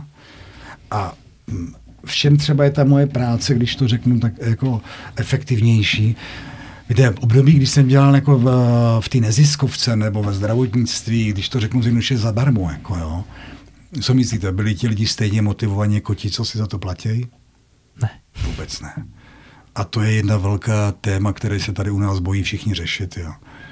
Protože jsou jenom dvě cesty jako ve zdravotnictví. Buď to celý krachne, jako finančně, a bude se to muset říznout a někdo se přestane bát popsat některé věci, když se, vemte si, tak na tom kongresu je 200 lékařů a oni jsou úplně nešťastní z toho, že jim sedí 15 pacientů v, čekárně. v čekárně. Teď tam sedí a čekají a všichni to mají urgentní. Kdyby měli zaplatit 50 korun za tu návštěvu, na to to každý má, tak jich tam nebude 15, tak tam budou tři. Ano, 40% z nich bude nadávat. Jo? Tam u nás na Severní Moravě, tam budou nadávat, tam je to ještě větší procento. Jo? Ale bojí se tohle udělat. Takže... A spíš je to eh, politicky neoblíbený, tohle, tohleto, No, tohleto protože si myslí, že se jako něco stane, ale eh, když se, kdyby se chtěli poučit jako ze zkušeností, tak dobře, tam, dobře, Německo je bohatý, ale ten princip je tam stejný. Mají tam části připlácení a to není tak, že by lidi neměli zadarmo ty věci. Ale něčeho by byli nuceni si daleko více vážit. Jo. No jak dlouho myslíte, že teda ten, tady ten náš jako ryze solidární systém vydrží? Já vůbec nevím. Jako víte, oni na, na ty rotačce to natisknou tolik, že jako, hmm. a jim, to, jim je to ukradený, co bude za 6 let, jo, protože za, vždycky za 4 roky jim to končí. Jo. Jo. A vemte, já, můj syn tady přijde, říká, tati, proč to vymysleli, proč je třeba aspoň ne, nenavolí na 6 na 8 let, jo, aby aspoň něco stihli udělat, jako, jo. A tady to ne... Ale to jsme v oblasti, jo, kam nejdu, Eh, nikdy neříkej nikdy, ale jednou v životě jsem dělal pro politickou stranu. Jmenovala se US, uhelné sklady. Ne, U, Unie svobody. Unie svobody. Jedna, vtip, no. Tak jsme s kolegou fakt půl roku jsme pracovali docela tvrdě a v celých regionech jsme se pisovali, co je. A dali jsme jim 10 bodů. A že když to neporuší, tak nemůžou nevyhrát a budou mít 28%. Z 10 bodů porušili 8 protože si tam vždycky tam ti egomany si honili ty svý trika. Jako, no. hmm, to je zvláštní, že oni se to platili, že jo, ty vaše Platili, služby. no. A stejně přesto jako ty služby jako nevyužili naplno tak, jak, jak by měli. Už Ale to je jednoduchý, protože je to o jménech, kdy každý, když třeba řekne, prosím vás, pana Pilipa nedávejte dopředu, ten je tak profláklej, jo. No samozřejmě, když to slyší, tak nám to hodí na hlavu a řekne, že jsme hoštafléři. Mhm. A, a takhle to funguje. Ale pojďme od téhle otázky pryč, ať si to užívají. Jo, jo. Já mám trošku vlastně téma úplně z jiné strany. No. Eh, Když bavili jsme se na začátku o tom, že vlastně ta fyzická a psychická stránka je propojená Hmm. a eh, dneska Děkuji. se čím dál tím větší důraz klade na to, aby lidi zdravě jedli, Mhm. protože to má obrovský vliv na jejich fyzickou stránku. Jednoznačně. no. Je to tak, je, je to tak, že to má i stejný vliv i na tu psychickou? Uh, rozhodně. Protože jako to tělo jako zatěžujete úplně jinýma věcma. Jo. A vemte si, že stejně jak tady někdo naříká, ale já nevím, eh, statistický data, který tady budu říkat, jako nemusí být přesně, ale ten princip tam o tom jde. Jo. Že třeba za posledních těch 20 nebo 30 let se zvýšil průměrný vliv v Čechách o 9 let. Jo. To, to je nes- Průměrný život, jako del, průměrný délka, život, délka no, dožití, délka života. jasně. To, to je neskutečný velký číslo. Jo. Uh, spoustu lidí je zdravějších. A teď pozor, stejně tak se můžeme dívat, že, pod, eh, že nárůst jako diabetu, uh, úzkostných poruch a vlastně lidí, kteří jsou jako obézní, jo, že tam narůstá. To je zase ten, jakoby ten pseudoblahobyt. Jo, jo. Takže to, to jde ze dvou stránek, ale víte, říct lidem, ale to je vaše volba. Jo. Tak choďte do toho mekáče třikrát denně s těma dětma na ty hranolky, ať si vypijou dva litry koly, ale pak se, jako, jako pak se moc nedivte, nenadávejte. Jo. Hmm. Ale to, že eh, jako zdravý způsob jako stravy eh, má vliv jak na to fyzický, tak eh, i na to psychický to je, to je daný. Jako, jo. A řešil jste teda s někým při vaší psychoterapii hmm. třeba jeho stravování? Eh, Často. Jo? PPP, to to PPP, Co to znamená? poruchy přímé potravy. Ah. A máte jako mentální anorexie, bulimie, mm. spoustu těch věcí jakoby, jako psychického, to jsou ty jako holky mezi 14 a 16. Já tam mám jako, teď jeden poslední příklad, kdy holka opravdu už to jako s ní bylo takhle jako nahutný. Potom v létě, eh, a to bylo tak trochu nedopatřením, ale doš, došlo to k něčemu. Jako ona pila až pět litrů denně vody, jo, to nevěděla. Takže si vyplavila veškeré látky, i ty, mm, co tam mají být. Jo. Takže došlo k fyziologickému rozvratu, byla šest dní na infuzích na Bulovce a tam ji chtěli převést přímo jako do Bohnic. Jo. Mm-hmm. Uh, já jsem se s tou paní doktorkou, já jsem si velmi vážím toho, že mi zavolala, protože ta holka ke mně chodila na terapii, i rodiče, a dohodli jsme se, ať v tomto případě to nedělá. Protože tam se dostane jako mezi holky s podobnou diagnozou. Navíc tam bude dost holek, který jsou na perníku, jo, a jiný. A já jsem říkal, že je dobrý tu holku dostat co nejdříve do školy a do běžného života. A ona se tam teda naučila věci, které by už nikdy nechtěla zažít. Jo. Mm. Takže od to ona se odrazila. A vždycky je to u toho konkrétním příkladu. No. Stejně tak, když je někdo má velikánskou nadváhu, tak je to taky jako, víte, jako spojeno s psychikou, jo? protože oni mohou jet diety a všechno, ale ono to, to nastavení je Takže zabývám se jako, ve své práci jako tímto. Mm-hmm. Uh, když si to vezmu u těch dětí v těch posledních letech těch nárůst toho sebepoškozování a uh, těch poruch přímo potravy je taky větší. No. Mm-hmm. A to je vlivem těch úzkostí. A... Jo, Uh, vy jste tady často, nebo říkal jste, jako, že i vašimi klienty jsou děti. No. Uh, Existuje ve vaší praxi nějaká, nějaká věková, věkové ohraničení, od kdy, nebo jak, jak mladý dítě k vám může jít, anebo pak prostě jak starý člověk k vám může přijít? Jaké máte nejmladší dítě u vás? Jako, samozřejmě chápu, že to u toho dítě to má smysl, pokud to dítě umí komunikovat. No. Takže jste říkal od nějakých třeba pěti, šesti let, aby, aby, aby v podstatě byl schopen odpovídat nebo nějak komunikovat s vámi? Eh, já to zažívám jako ve své praxi. V posledním roce já jsem pracoval, jedna holčík, ta měla pět a půl roku, jedna měla šest a půl a jako přistupuji k tomu tak, že prostě tam se není čeho obávat. Jo. Je třeba fakt navázat kontakt s tím dítětem a pracovat tím způsobem, aby se ty věci jako řešily. Samozřejmě nezbytný je prvně pracovat s rodiči. Já nevezmu dítě, dokud jako rodiče se mnou jako nespolupracují. To se nedá. No. Takže může být to těch jako šesti let, sedmi, záleží, jaká je to. Tam u té jedné holčičky to byly takové úzkostné poruchy, že ona se jako No, dvakrát mi poblala moji pracovnu, jo. No. Ale já tam mám dobrý, jako takový, takový, no. takový zátěžový lino, jo, tak to se dá jako utřít, no. Ale eh, ten kontext tam byl jako potom je viditelný, tak se s ním zpracoval tom posílení, no. Aha. No a dá se nějak eh, z pohledu rodiče zjistit uh, dřív, než se něco stane a, a to dítě někde skolabuje, skončí v nemocnici, poznat, že dítě má úzkostné poruchy nebo že potřebuje pomoc právě od psychoterapeuta? Uh, to já nevím. Jo. Protože když si řeknu, řeknu to, že přirozený většina, uh, ať mi navštíví rodičů nebo klientů, kde nějaký ten symptom nebo ten příběh musí mít nějakou tu jako hraniční musí to poruchu. No. překročit no. nějakou no. hranici. No. Víte, málo kdo přijde jako uh, je, dobrý den, pane doktore. Tak já jsem si přišla popovídat, jestli je to všechno v pořádku. Tady vám to zaplatím, jo? Tak si povídáme, všechno je fajn, tak já jdu na shledanou. Byla by to teda dobrá práce, no. No ne, spíš o to, že jako mám dítě no, v pubertě no, a teď no. to dítě prostě se mnou přestává komunikovat, chodí pozdě domů, no. dělá různé věci a teďka uvažuje, jestli je to puberta, no. nebo jestli nemá nějaký psychický problém. Rozačal se třeba s klukem, no. dcera a, a tak dále. Tak jestli nejsem už jako hodně starostlivý rodič, no. a, a nebo, eh, jak, protože říkáte, že ty děti s těch úzkostnými poruchami, eh, to, ty, ty počty se zvyšují, jestli jako je dobrý to řešit nějak dřív. Takhle. Víte, ono je to uh, vždycky jako o celým systému. Já vám tam jedno, vás to taky neučil, ale protože vím, pánové, vy jste mi říkali, že každý už máte roční dítě, Aha. tak to využijete za takových 12 nebo 13 let. Jo. Já vám garantuji, že vás nikdo v žádné škole nebude učit, že v tom období se stanete trenažérem. Jo? Vy jste trenažér. To my si přejeme, ať jsou naše děti samostatné, sebevědomé, umí se sebe prosadit, to všichni chceme. Ale teď to dítě, jak to má udělat? To může jí natrénovat. Takže to může natrénovat tak, že se vymezuje. Jo? Tím může být sebevědomější a vnímat samo sebe jako důležitou entitu. Takže když se vymezuje dítě ve škole, jak to skončí? Poznámkou. A nebo dvojka schování. Když se nějaký takový chlapeček vymezuje na hokej, tak skončí ve čtvrtý lajně. Jako, jo.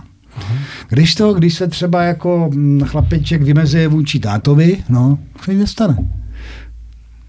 On si myslí o tátovi, že je úplný debil. A teď je dobrý to jako nastavit, ať to říká za rohem, ne před tátou, a nastavit nějaké ty věci, jo. Protože samozřejmě oni si v tom období si o nás myslí, že jsme ty nejstrašnější rodiče. Ehm, teď ta komunikace někdy, ona se mění, když se mění biologie tělo, ale jako ten rodič, který si je to furt stejný, tak to jsou často jeho témata. Ale pak samozřejmě, pak máte nějaké věci, když mám třeba děti, které mají 14 a ty rodiče neví, kam ty děti chodí, jo s kým chodí a podobně. Nebo je pro nich standardní, že tráví čtyři odpoledne v týdnu v nákupních centrech. Jo. To, to, prostě, to, to není normální. Hmm. Takže vždycky je to v tom kontextu, když se něco děje, v tom období to tak je, vy až budete trenážéři, tak to budete takhle už trochu řídit, jo, jo. Ale, ale pak to přejde. A když jsou tam nějaké výraznější znaky, tak to ti rodiče musí jako řešit. No. Hmm. Hmm. Jak je to, uh, jak je to potom s pojišťovnami? Protože samozřejmě To je asi jako očividný, že vlastně vaše práce dost pomáhá, ať už dětem, dospělým, v případě jako dalším zúčastněným. Eh, je tato péče hrazená pojišťovnou? Tak jako já jsem nikdy nedělal na pojišťovnu, ani nebudu dělat na pojišťovnu. Ano? Já jsem jako nezávislý, já si to chci udržet. Jo? Eh, co musím říct, takže moje služby nejsou placeny pojišťovnou. Jo? Eh, pokud se týče, když to bylo tak v polovině covidu, já si velmi vážím, že byl někdo ve VZP tak jako osvícený jo? a vymyslel systém, to se jmenuje eh, Eh, psychosociální podpora. Jo? A tam, když někdo chce jít za terapeutem a na stránkách ve VZP jich asi já nevím, třeba 2000, protože u nás je spoustu terapeutů, kteří mají certifikace, mají vzdělání všechno, ale nemají smlouvu s pojišťovnou. Protože smlouvu s pojišťovnou to je jiný biznis, já ho tady nebudu rozebírat, prostě mm-hmm. to si takhle drží jako léta. Jo? Mm-hmm. Pak se prodávají ty ordinace za 3 miliony a kde co. Ale to je prostě, já se toho nechci ani těch diskuzí účastnit, protože podle mě je to celý trošku jako nemocný. Jako, mm-hmm. Ale nicméně ve VZP to vymysleli tak, že vy, vy, kdokoliv z vašich rodinných příslušníků e, bude chtít terapeutovi, tak dostane pět tisíc na návštěvy. Jo? Takže oni přispívají pět stovek na jedno sezení, když máte těch sezení jako deset, tak dostanete pět tisíc, ale na váš účet a tím pádem ti lidé to potom posílají mě. Takže eh, vynechali to kolečko tady s těma komorama všema, protože kdyby se mnou chtěla pojišťovna udělat jako by smlouvu, tak se k tomu začne vyjadřovat jedna část eh, psychologů, kteří říkají, že já vlastně nedělám vůbec psychoterapii, protože podle nich správná psychoterapie je jenom ve zdravotnictví. To je, myslím, pan doktor Kromholc, jo? největší expert na psychoterapii. Tak já jim říkám, no tak jako já to klidně můžu nazývat jako večerní posezení, ale pomáhám lidem. Takže tady ty jakoby, skupiny, které mezi sebou válčí, jak v té jako psychoterapii a podobně, ty, ty odborné skupiny, já už jsem byl ve svém životě dvakrát na, no dobře pánové, já vám to řeknu, jo, na kárné komisi. na koberečku. Naposledy to byla Česko, Česká společnost pro psychoterapii, protože mi tam udal jeden člověk, který zneužíval vlastní dítě. Jako, mm-hmm. no, prostě peklo. Jako. A vy se to dítě léčil? Nebo spíš byl to váš klient, to dítě? Ano, i tam máme, pomáhám všem. No. Mm-hmm. Ale samozřejmě jemu se to asi nebude líbit, víte. Mm-hmm. A když takový člověk napíše na tuhle komoru stížnost, tak oni to řeší tak, tam v, tam v tom kroužku, zajímají se takovýma tématama, ne, jestli se pomáhá dítěti. A pak jejich výsledek je, že mám k ním chodit na supervizi, hodina stojí asi pět tisíc, jo. A potom, že já bych s tím dítětem už neměl pracovat. No. Co se stane, když ten člověk tady ten papír dostane do ruky? Co myslíte, že udělá? Běží na soud. A ten papír, ta organizace, která nemá v zákoně vůbec žádnou oporu, tohle je schopná vystavit, podepsat se pod to a ten člověk to takhle zneužije. A nemáte šanci to ovlivnit. Aha. Pak teda pozor, dopadlo to dobře, protože ta maminka je skvělá. Jsem taky pak psala, takže asi ten další soudce si řekl, že to jsou fakt tady úplně všichni blázně. Už jsem, už jsem zase terapeut toho dítěte. Jako. Aha. No a kdyby to nedopadlo dobře, tak s tím dítětem dle soudního příkazu nesmíte výdat? Nesmím. Já s tím nesmím pracovat, protože jako pak dostanu jednou v životě mi jeden člověk jako zažaloval o dva miliony omluvu blesku. A víte, proč omluvu blesku? Proč? Tam je to nejdražší, ta reklama. Mě to napadlo až potom, to by řekl nějaký právník. Aha. Takže to jsou to je třeba jedna z takových věcí, jde mi v té praxi, kterou opravdu jako nemám rád, když ty věci, jako já to nejsem schopen ovlivnit, ten systém si jede sám. Jo. Ale může, nesmí se člověk bát, musí se prostě jako bránit a věřit, že to dopadne dobře to jinak by se do toho nepustil do takové práce. A zase vlastně pozitivně to můžete brát, že máte víc zkušeností a vlastně no, můžete... No, víte, já, vemte si, když jdete třeba xkrát k soudnímu líčení jo, a pochopíte, jak fungují soudy, to vás nikde nenaučí. Jako.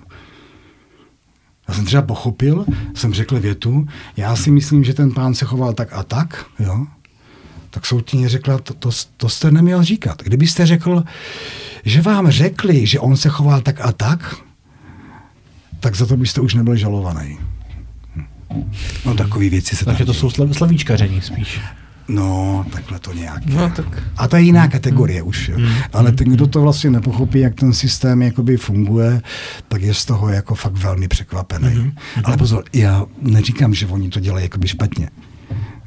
Ale vemte si, soudci rozhodují o tom, eh, kam je svěřeno dítě a tak dále, ale oni nemají povinný vlastně vzdělání z hlediska nějaké rodiny terapie, párové terapie a té věci. Oni to, oni to nemají. Jako. Jo. A to je další otázka. jo. A bude to lepší zase. Hmm. S tím coachingem jsem se chtěl zeptat, vy jste zmiňoval, že těch koučů je tady přes pět tisíc re- registrovaných. Uh, uh, ale 4 tisíce můžou být, nebo takhle, jak, protože já eh, dlouhou dobu, protože já v podstatě Nechci říct, že mám problémy, ale někdy moje upřímnost v zaměstnání k zaměstnavatel nedělá úplně dobroty, ale já, jelikož když vidím, že se děje nějaký, jako eh, v některých případech jsem trochu Mirek Dušín, že se děje nějaký bezpráví, tak se ozvu nehledě na to, v jaký pozici jsem. A nějakým způsobem já sám eh, sebereflection nejsem úplně schopen to říct. Tak jsem přemýšlel o nějakým eh, kouči, aby mi- mi s tím pomohl. A teď jak já jsem schop, jak já identifikuju dobrýho kouče od toho špatného, protože můžu mít například dobrýho kouče, ale zrovna si s ním nesednu. Hmm. Je, je, jde to nějak, abych, se, abych někomu neplatil, řeknu, tisíce, nebo desetitisíce v rámci jako třeba půlroční nějaký Hmm. a nakonec on mi nic neřekl. On mě bude jenom poslouchat a bude se snažit, abych se na to přišel sám a nebude mi radit. No, zase je to svým způsobem velmi jednoduché. Páno, vy jste asi po x letech jako jeden z pořadů, kde jsem rád přišel. Já se nikde moc neukazuji. A 99,9% klientů umí jen do doporučení. Takže lidé si to říkají. Mm-hmm. To je nejlepší cesta. Jo. Takže když budete někoho vybírat, zeptejte se kolem, jestli potkali někde někoho dobrýho.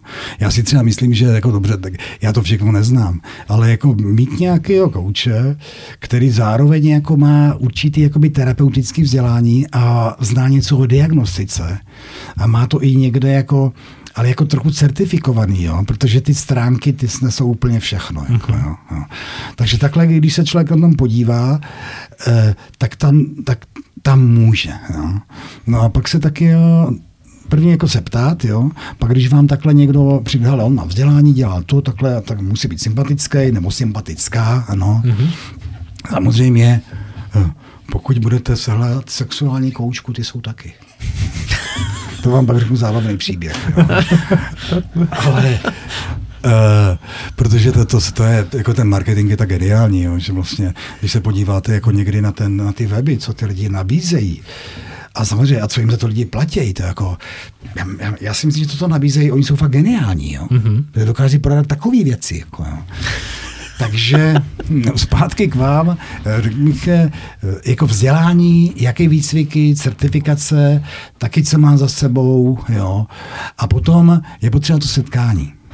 Hmm. A hlavně, vemte si, my to u nás dneska máme tak, že když si třeba někdo chce vybrat, jako nevím, třeba, vy máte takový hezký stří, pánové, nějakýho holiče, jo, tak si necháte doporučit a kdyby vás třeba někdo ostříhal blbě, tak už tam nejdete. Jo. A já jsem docela překvapený, kolik lidí chodí třeba dlouho na terapii, jo, a nemá to přínos, oni tam furt zůstávají. Jo. Že to bojí ty změny. No, nebo, No. nebo si říkají, tak ono to třeba bude Za dobrý. nějakou delší dobu. No, a vemte si málo komu, eh, ale musíte jít, trochu, zlepší musíte jít trochu z kůží na trh. Jo? Tak dobře, když má někdo nějakou úzkostní poruchy nebo nějaký, no, a já řeknu, dobře, pojďme se dohodnout, že během tří měsíců, když nedojde k nějaký tendenci ke změně, jo, tak mi to řekněte a buď to změníme, nebo, nebo budete chodit někam jinam. Jo? A myslím si, že i ti koučové terapeuti by měli na sebe trochu klást jako ten jako t- Tlak. Tlak, to je výkon. Hmm, to je, musí mít nějaký výsledek. Jo? Nějakou reflexi, jasně. No, no nechodíte, pro, aby se si povídali, to můžeme jít na Plzeň spolu. Jako. A rozdíl taky u toho, jakoby kouče, terapeuta je takový, když to, jak- jako, vy s těma lidma děláte a dáváte jim úkoly. Protože není vůbec důležitý, co se děje hodně ve vaší pracovně. Důležitý, co se děje v tom světě. No. A když oni pak přijdou po druhé, po třetí a tak uh, už jste udělal tady to a to. Ne, já jsem ještě neměl čas. Říkám, jako je to výborný, ke mně chodíte, platíte mi za to, neděláte to, tak jako, tak řekněte, že chodíte na povídání, jo? Ne, abyste to změnil, jo? Tak ty lidi trošku jako, Jasně. To je jako, já mám bohaté zkušenosti u navštěvování fyzioterapeutů Hmm. a uh, je to vlastně stejný princip, že jo. Ty fyzioterapeuti nejlepší je, když člověka naučí, co má cvičit. Jasně. A člověk to potom musí dělat sám a ve chvíli, kdy to, No. kdy chodí jenom na tu fyzioterapii, tak to mnohdy nestačí, no. A naše generace u těch fyzioterapeutů se naučila, to mi se mi taky strašně líbí. Správná fyzioterapie je taková, kdy to bolí. No, proč by to mělo bolet, jako, jo? to lidi lámači, jako, jo. Já chodím takovým, mě už to potom bolelo ještě tři dny potom. Já říkám, to je výborné. tak tam já, ne, tam já prosím nepůjdu. Takže taková je cesta jich spoustu. Mm, no. Hmm, hmm. Není to vždycky jako jednoduchý, no, že tyhle ty... no, je, je to takový, kolik lidé tomu dají tu energii. No, A já jsem je- si nejdřív řekl, jako, že, to, že, to, že by to třeba měl být jako starší pán, že ten má zkušenosti, ale ve chvíli jste řekl, že to je, může být i prostě vyšeptaný manažer z nějaký jako společnosti, No ne, ten, a- ten a- můj aspekt splňuje. Takže jo? lidé ale nemusí. Na druhou stranu já eh, věřím tomu, že jsem nikomu ve své terapii jako neublížil. A když se třeba podívám, když jsem měl před, 30 let, před 30 lety nějaké postupy, jo, dneska je rozhodně už nedělám. Jo. Jako, šel jsem dál.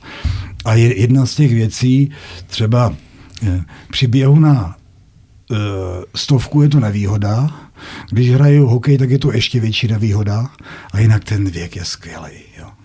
Protože vám dá tolik. Jo. A navíc to, to, to, to padalo samo. Jo. Jenom, že tak chodíte světě, no on to přichází. Jo. Takže já bych rozhodně si vybíral taky jakoby zkušenějšího terapeuta, protože vemte si, když někdo skončí eh, školu ve 22, pak má pak musí nastoupit ně- nějaký výcvik na pět let a teď má 27 a začíná dělat jako psychoterapii. Ať to dělají, ale ať se třeba zaměří na ty věci, jak, jak pomoct třeba jak pracovat s těma dětma nebo s těma specifickýma skupinama, ale vy nechoďte někým, komu bude mladší než vy a když bude mít třeba více o 10-15 let, vždycky to bude výhoda. Hmm. Taky se můžete podívat, jestli je to chlap, který má děti a rodinu, jo. protože to, to je taky eh, kvalifikace, jo? Hmm. když tohle máte. Pak se podívat... Jasně, jak, může, jak, jak by mohl někdo, kdo není sám, sám spokojený v životě, učit někoho, aby byl spokojený, že jo? Víte, jo, když si podíváte na takový diabetologický kongres, jo, a teď tam máte 100% lékařů diabetologů, jo, tak všichni nejsou šlank. Hm. Hm, Ale to je, to je jen popis. jo. Hmm. Takže zase neznamená to, že všichni by uh, nemohou dělat něco, co nějak nepoznali, ale musí to mít nějaký takový jakoby, kontext. No. Jasně. No tak jo, tak já doufám, že teda mrknu se na to znovu a, a, a no. uvidíme. Uh, No a teď bych se ještě chtěl z, podívat na tu mediaci, jo, protože vlastně tohle podle mě je strašně těžký téma, eh, kdy vlastně pro mě je to najít kompromis mezi dvěma nebo více rozhádanými stranami. A nejčastější je ta mediace asi známá, já jsem to slovo poprvé zaslechl eh, v kontextu z rozvody. No. Že, že jak se říká, že jo, každý dneska, myslím si, že každý pátý manželský hmm. pár se rozvádí. Hmm. Nevím, jestli ta statistika je pořád aktuální, ale chodí takhle k vám i páry, kteří jsou před rozvodem nebo v rozvodovém řízení? A chodí. No. A je to i někdy tak, že já třeba některé páry mám na párovou terapii, oni to fakt zkoušejí, jako opravdu, ale pak zjistí, že těch zranění a toho bylo jako tolik, jo. Takže přestože já jsem konzervativní terapeut, jsem 26 letý, na české poměry jsem divný rodinný terapeut, protože jednou ženou mám tři děti. Když si vezmete Plzáka a kolegy, ti, to, ti toho stihli více. Jako, jo. Ale úsměvně tady k tomu a dojde to do nějakého stavu a hlavně, když to má potom ten devastující účinek na ty děti, jo, tak se jako zhodnu, jako, víte, to nevypadá pro vás, že by to mělo smysl teďkom. Tak se o tom dohodneme. A teďkom je potřeba, abyste jako v rámci toho rozchodu a rozvodu se snažili, a to, co málo kdo ví, to jsou ty role. Eh, Milenci, partneři, přátelé, manželé, rodiče, táta, máma. Dětem vůbec nepřísluší to, co dělají partneři mezi sebou a tak dále. To není jejich věc. Jo. Bohužel většina rodičů do toho zatahuje a berou si děti jako rukojmí. To je podle mě fakt zvěrstvo. Jo. Děje hmm. se to. Takže tohle já dělám, musím říct, že ti lidé, kteří ko mě, ne, že by se objímali, ale najdou ty, ty body, hmm. ty vlastně, jak se dohodnout. A často je to, je, musíte mít nějaký vnější zájem, to jsou ty děti. Jo. A taky eh, eh, hodně se říká, to je o dělání kompromisu. Jo. Já řeknu, víte, dobře, ale kompromis je zbytečně uh, jako negativní slovo. No. Na kompromisu není nic moc dobrýho. Jako. Dám vám příklad z jedné knížky. Vemte si, vaše žena bude do divadla, bude mít černé šaty, jo? A taky to bude sedět a černé lodičky. Jo? A vy budete mít oblek a budete mít hnědý pásek jo? a hnědé boty. Jo? A ona řekne, hele, já chci, ať si vezmeš ty černé boty. A vy řeknete, já mám hnědý pásek, ať to ladí. Tak víš, co uděláme kompromis, vem si jednu černou, jednu hnědou. Ničemu, že? No, takže... No jo, ale jak to vyřešit bez kompromisu, když já si chci, mám nový hnědý boty? Tak, pozor. A nahraďme to slovem, to se jmenuje přeznačkování, uh, schopnost vycházet vstříc. Jo. Takže já vyjdu vstříc pro to, aby to... A je to celý lepší. A ten jazyk, eh, jedna celá věda se tím zabývá neurolingvistické programování, to znamená, jaký máme jazyk a tak dále, že, že to ovlivňuje naši energii. Jo. A... Já teda, pardon, no. pardon, že mám do toho vstupu. Já jsem si teda vždycky myslel, nebo aspoň já jsem no. vnímal vždycky slovo kompromis jako, jako s pozitivní konotací. Tak to mi těší, myslíte, že, myslíte, že je negativní? Ne, já, já to vnímám takhle, protože eh, když jsem tím prací, protože oni říkal, přece ten kompromis je moc a tak dále. Jo? Tak já třeba to v té praxi někdy vnímám jako spíš negativnější. Mm-hmm. A nebo eh, to, když nazvu to vycházet vstříc, mi to zní jako libozvučněji a pozitivněji. To určitě. Takhle. To. No, já jsem to, já, to, já jsem to vnímal úplně stejně, až jsem tady viděl, jako na, na Facebooku jsem viděl eh, jako hlášku, jo. kompromis je takový stav, kdy ani jedna strana není úplně uspokojená. No. A vemte si, 30 eh, let jsem vyučoval 25 let vyjednávání ve firmách. Podle jednoho autora, ten napsal knihu, jak uh, překonat nesouhlas. Jo? Velice známý, všichni potom jednou. A před pár lety vyšla nová kniha, která tady tuhle teorii úplně popřela. Jako, jo? Jo. Ta se jmenuje Nikdy nedělej kompromisy, ale není to tady o tom, je to o něčem jiným. Jo? Napsal to vyjednavač, který vyjednával pro CIA, FBI, s vrahama a tak dále. Je to fakt skvělá kniha o vyjednávání. Jako. Samozřejmě už z toho postavil biznis, celou školu a podobně. Mm-hmm. Takže Eh, tohle dělám v, pár, v párech. Mm-hmm. No. Eh, Stejně tak to dělám pro firmy nebo pro majitele firm. Ještě, ještě pardon, ještě jsem no. se chtěl zeptat, protože samozřejmě pro mě, eh, pochytil jsem to správně, že usmířit ty lidi a oddálit nemusí být vždycky to správné. To znamená, ustává se i to, že vy vyhodnotíte, že tady by bylo lepší, kdyby ty dva byly od sebe. S nima. S něma, ano, s něma. No, že není vždycky jako ten cíl dojít k tomu, že oni ten, to rozvodové řízení zruší. Jo. A za druhé, ještě jsem si chtěl říct, že já právě toho mediátora, nebo no. nějakou, dneska se tomu říká manželská poradna, no. eh, takže spíš já jsem vnímal tohleto jako negativní, že málo, že ne moc lidem tahle ta manželská poradna nebo ten mediátor jako nepomohl. Můžete no. mi v tom jako nějak pomoct? Nepomohl vy... nebo málo lidem pomohl? Málo lidem, málo lidem pomohl. Já jsem jo, možná tak, jsem chtěl, tak, jako, tak, já jsem chtěl znít, jako znít vzdělaně a zkomolil jsem to. Tak. Eh, já vám jako rozumím, protože tam je základní předpoklad, který tam je podle mě chybný a když to nedělám, eh, existuje, eh, třeba oni už si založili komoru mediátorů, jo? a tam mají takový princip, že když přicházejí, třeba vy kdybyste byli pár, to i muži chodí, jo? a chcete přijít na mediaci, tak vždycky musí přijít společně. Oni tam mají takovou mantru. Já jsem byl vyučený v principech rodinné terapie u paní doktorky Gyuričové asi před 20 lety. Já jsem naštěstí většinu principů porušil a nedělám je. Jo. Protože já, když dělám párovou terapii, já dneska už se vymezuji, že já nechci, ať chodí oba dva najednou. Mm-hmm. Na poprvé, pozor, protože to mm-hmm. nefunguje.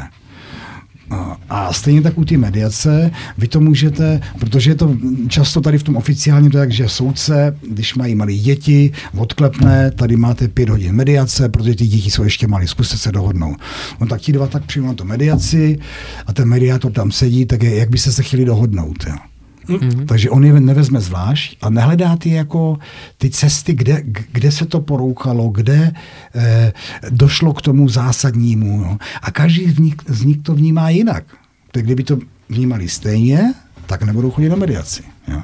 Takže já si třeba myslím, že tady ten způsob mediace, který se tady u nás vede, není moc dobrý. Jo. A dělají ho většina těch mediátorů většina. dělá stejně. No, to jsou oficiální výcviky. Jo. Aha. Jo. Mhm. A teda, když uh, si ty klienty nevezmete oba dva najednou, no. tak eh, ten důvod je kvůli tomu, že abyste nejdřív pochopil každýho, jako pohled každýho z nich? Ano. Samostatně. Ano, protože je každý jiný. Mhm. Mm-hmm. A můžete říct, být, ale je tam takový pravidlo, když já jim to řeknu, vemte si, eh, budeme pracovat individuálně, my se můžeme bavit úplně o všem, jo? ale když tam budou některé věci, které si nepřejete, aby se dostal na druhou stranu, já to dodržím. Já nejsem přemašeč informací. A pak oni třeba řeknou, nebo já řeknu, víte, ale to je dobrý, kdyby se to ten partner dozvěděl. A on řekne ne. No, tak já bych to třeba řekl jenom v nějakém příběhu. A klient řekne ne. Já jsem služba, já sloužím a já to nemů- nemůžu otevřít. Jo. Ale to bezpečí jim umožňuje, že vlastně já pochopím uh, ty hlubší emoční motivy. A když jim je říkám já, tak je to jednodušší, protože tam není to emoční zranění nakoupené za ty léta, protože dneska, to bych vám tady mohl jinak malovat, někdy stačí lidem, když něco vidí, a už je to jako vybrojí. Hmm. My jsme dneska byli pánové spolu, děkuji vám za pozvání na pivo. Byli jsme v hospodě, to bylo výborný, tadyhle v lokále, ale přišly dvě rodiny s malými dětmi. A jak tam začali pištět, mi to okamžitě vyvolalo tu emoci, jak jsme měli ty tři malé děti a ti řvali pořád. Takže ta emoce tam je. Jo, I v takovém příkladě. Takže tohle je daleko lepší. A já když dělám meditaci, tak pozvu třeba jednoho a já ani, ani to nemusí být, že oba dva chodí jakoby stejně často. Já jim to řeknu. Někdo třeba přijde dvakrát, třikrát, někdo jednou. Ale pak přijde doba, přijďte společně a já jim nabídnu něco trochu proaktivněji. Protože, vemte si, je to úplně proti přírodě, když oni přijdou, tak se zkuste domluvit, když se nedomluvili 20 let. Jasně. Hmm. Takže jim to jako řeknete, podívejte se, můžete se tak a tak, a když se takhle nedohodnete, stane se to a to. Když tady to, tak to a to. Dobrý, můžete se i soudit v pohodě, to máte na 5 až 6 let, řádově to každého zvíde na takových 350 tisíc za právníky, jo. Protože oni taky potřebují točit hodiny, jo. A to, že to není levný, to mám bohužel vyzkoušeno i na sobě. Jo, jo. A podobný, když dělám třeba mediaci, kdy jsou tři majitelé firem, jo, mají každý třetinu a e, pozvou si mě k tomu, tak v jedné firmě to vlastně trvalo rok a půl, jo. IT firma dneska v IT oblasti, e, tam vlastně to, kdo to dělá, tam prostě nejde, nejde prodělat. Jako, když to, takže dobrý segment. Jo. A po, rok, po roce a čtvrtce jim říkal, mám pro vás zprávu, majitelé. V tuhle chvíli je vaše firma neprodejná. Když se podíváte na EBIDu za poslední tři roky, každý rok se snižuje takhle, odešla vám jeden klíčový člověk, který o tom ví, takže v tuhle chvíli za nějakou částku je to firma neprodejná. Může to koupit někdo z vás, jo? ale nebudete spokojený ani jeden. Ten, kdo to koupí, bude křičet, že je to moc. Ti, co dostanou peníze, budou říkat, že je to málo. To se stane, to vám říkám dopředu. Teď jde o to, aby se se zhodli na míře toho, no a pak jsem jim na, na to nepozval ale pana inženýra Nováka, který jim za 30 tisíc udělá odhad, jak to asi vypadá s tou firmou. A dohodli se a byli nakonec všichni rádi. Hmm. Všichni si něco odesli a ten majitel, který to koupil, ten z toho má dneska jako... A já jsem udělal jednu velikánskou chybu. Víte jakou? Že jste to nekoupil vy. Ne, já jsem si neřekl ani o to půl procenta. to umí ty Deloitte a tak, já se to teprve učím.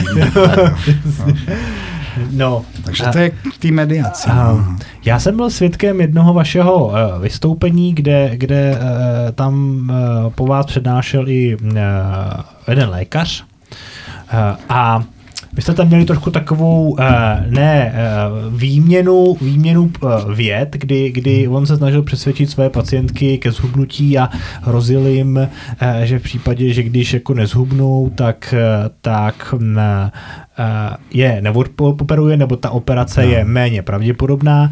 A vy jste říkal, že vlastně to může být v některých případech špatná komunikace. Hmm. A než jsme začali natáčet, tak jste zmiňoval i, že vy jste přednášel na, na lékařských fakultách, někdy v šestém, v šestém ročníku.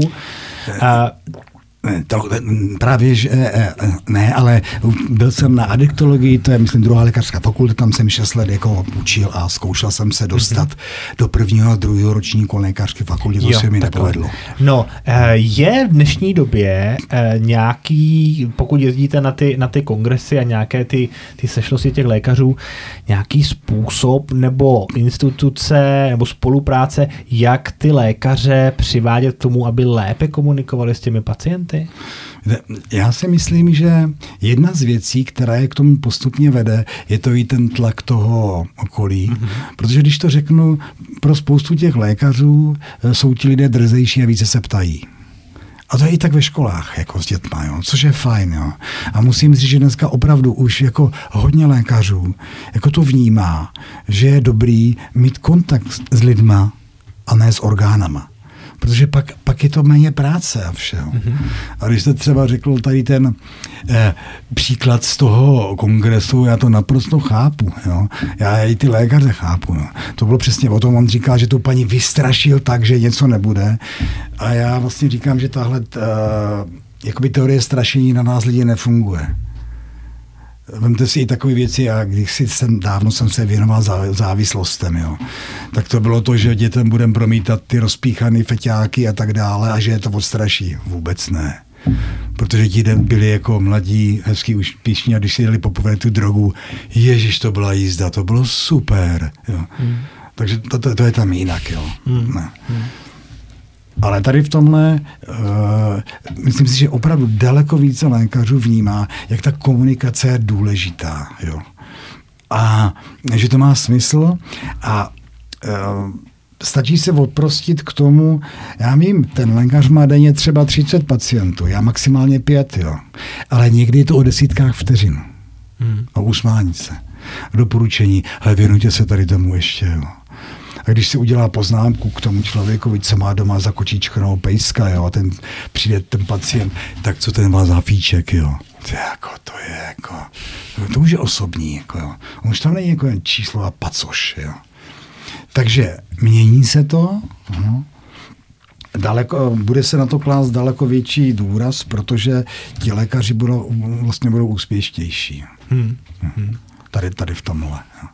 Samozřejmě operatér, který dělá operaci mozku jako 12 hodin, i takový jsou v kuse normálně. Oni ani nejdou na záchod, byste nevěřili. Jako, jo. Zase v kovaní. Ne, to, to, to je trance, jako, jo. Mm. No, lidé mm. jako dokážou. Ale stejně pochopí, že je dobrý, když se představí tomu pacientu. Dobrý den, já jsem pan Novák, já vás budu operovat. Hele, buďte v klidu v tom. Takových operací jsem za ty dva roky a 2008, jo. Téměř všechny dopadly dobře. A jedna trochu jinak, protože ten člověk uh, se mu ještě více ulevilo. Ne. 20 hmm. vteřin. No. Jak jste zmiňoval, uh, že na nás nefunguje um, jako strategie strachu. No. Uh, nevím, jestli je to jenom u mě, nedokážu úplně zhodnotit, ale uh, musím vám v tom trochu oponovat, Oponujte. protože já to vidím sám na sobě. No. Třeba jako když jsem viděl uh, pár reklam od Besipu, no. tak uh, musím říct, že už bych nikdy nenechal jako manželku jet s dítětem v ruce v autě a nepoužil autosedačku.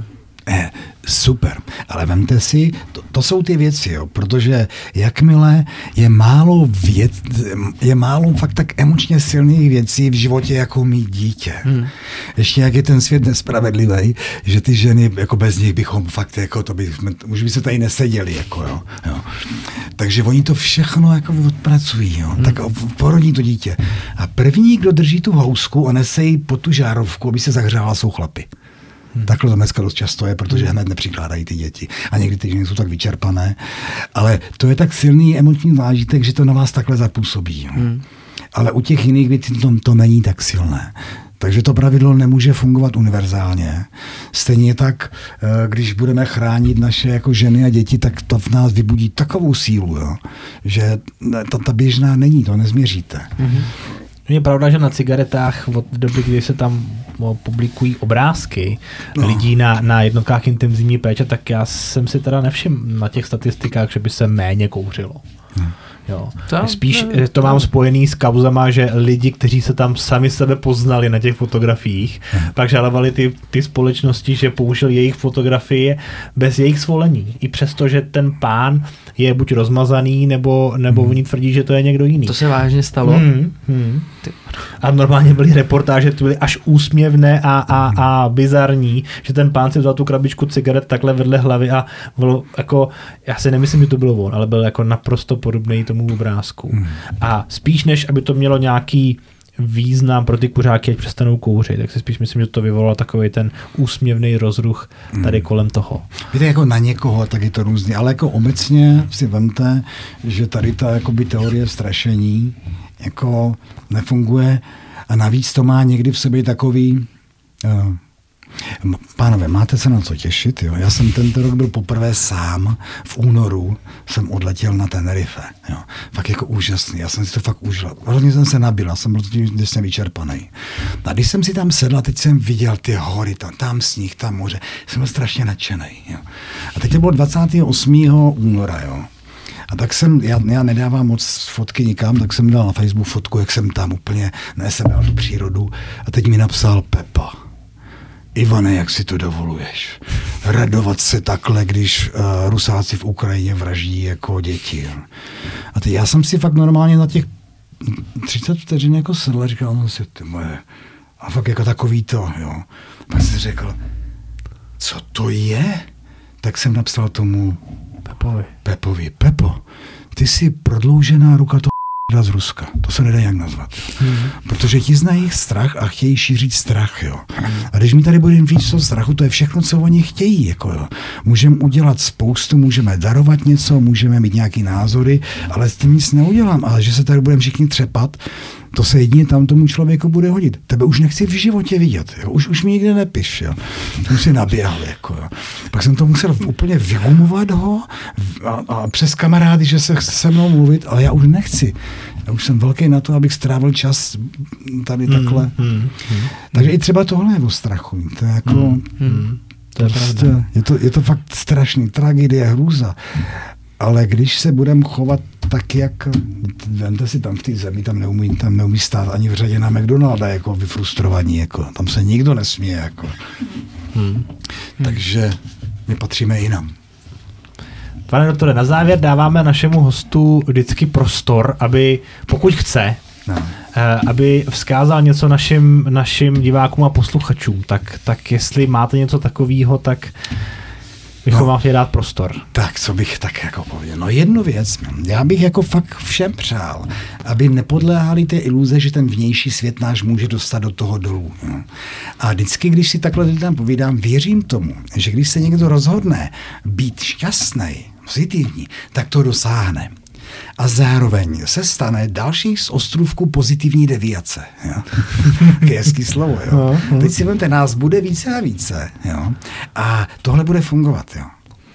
A e, nechci to zaměřovat s takovým tím, jo, hom, to ne úplně, jo. Ale tohle lidé, když si to uvědomí a mám případu jako jednu fakt jako žena, ta byla jako týrana, znásilňovaná, já kde čím a když jsem měl přednášet finančníkům o, o štěstí a pohodě, tak mi psala, jak se má a jak jsem říkal, no jak se máte vy? A ona mi napsala, tak vám řeknu, dok, já jsem se rozhodla už být šťastná a jsem. Tečka, jo. Prostě ta holka to úplně popsala takhle jedno. To je skvělý. A potom, když se takhle rozhodneme, tak je důležité si uvědomit, že to je práce. Stejně jako pánové, vy chcete mít břicháče, tak to takhle každý den cvičíte. A když chceme být tady v té pozitivě naladění, tak to musíme cvičit a trénovat každý den na malých věcech. Jo? A povídat si s okolí o tom a tak dále. Takže to bych všem přál, aby si tohle mohli jakoby dovolit, vyrazili to cestou. Ale pozor, člověk může spadnout, ale vždycky je důležité, že se zvedne. Jo? To co se nám bude stávat. Jo. Skvělý. Eh, Poslední věc. m, eh, Je nějaká buď sociální síť nebo webová stránka, kde si o vás můžou naši posluchači víc přečíst? Nebo kde, kde vás třeba najdou? Kde, kdyby naj- se rozhodli vás navštívit? eh, Kde, naj, kde? Najdou, a znovu k tomu dám závabnou historku, www.skalik.cz a ještě analyzegroup.cz, ale já ty stránky, třeba na tyhle jsem nesáhl asi tak 6 let, jako jo. No a předtím jsem měl ještě jedny a pomohl jsem jedné paní, jo, a ona byla jako nadšená, fakt, no a potom její dcera šla studovat, taková vzdělaná žena do Řecka Erasmus, jo, a ona řekla, prosím tě, oblať se tady na Ivana, on je fakt dobrý, jo. A já jsem dostal mail, vážené pane doktore, za někým, kdo má takové webové stránky, rozhodně nikdy nevlezu. Ale ona to myslela dobře, to bylo, já jsem tam nic neměl, jo. Takže teď jsem udělal nový, tam je základních pár informací. A je to webové stránky na mý jméno. No. Super. A kdo bude chtít více, tak se může zeptat, zavolat, objednat se a můžeme si povídat o tom, jak vyřešit věci nebo jak být šťastný. Super. Tak jo. Moc děkujeme za návštěvu, bylo to super povídání a dost poučné, takže Tak to mě těší, děkuji. Moc děkujeme. Tak jo. Mějte se Mějte krásně se a- hezky, ať se vám daří a vám ať rostou děkujeme. Tak jo. Děkujeme. Naschledanou. večer. Naschle. Naschledanou.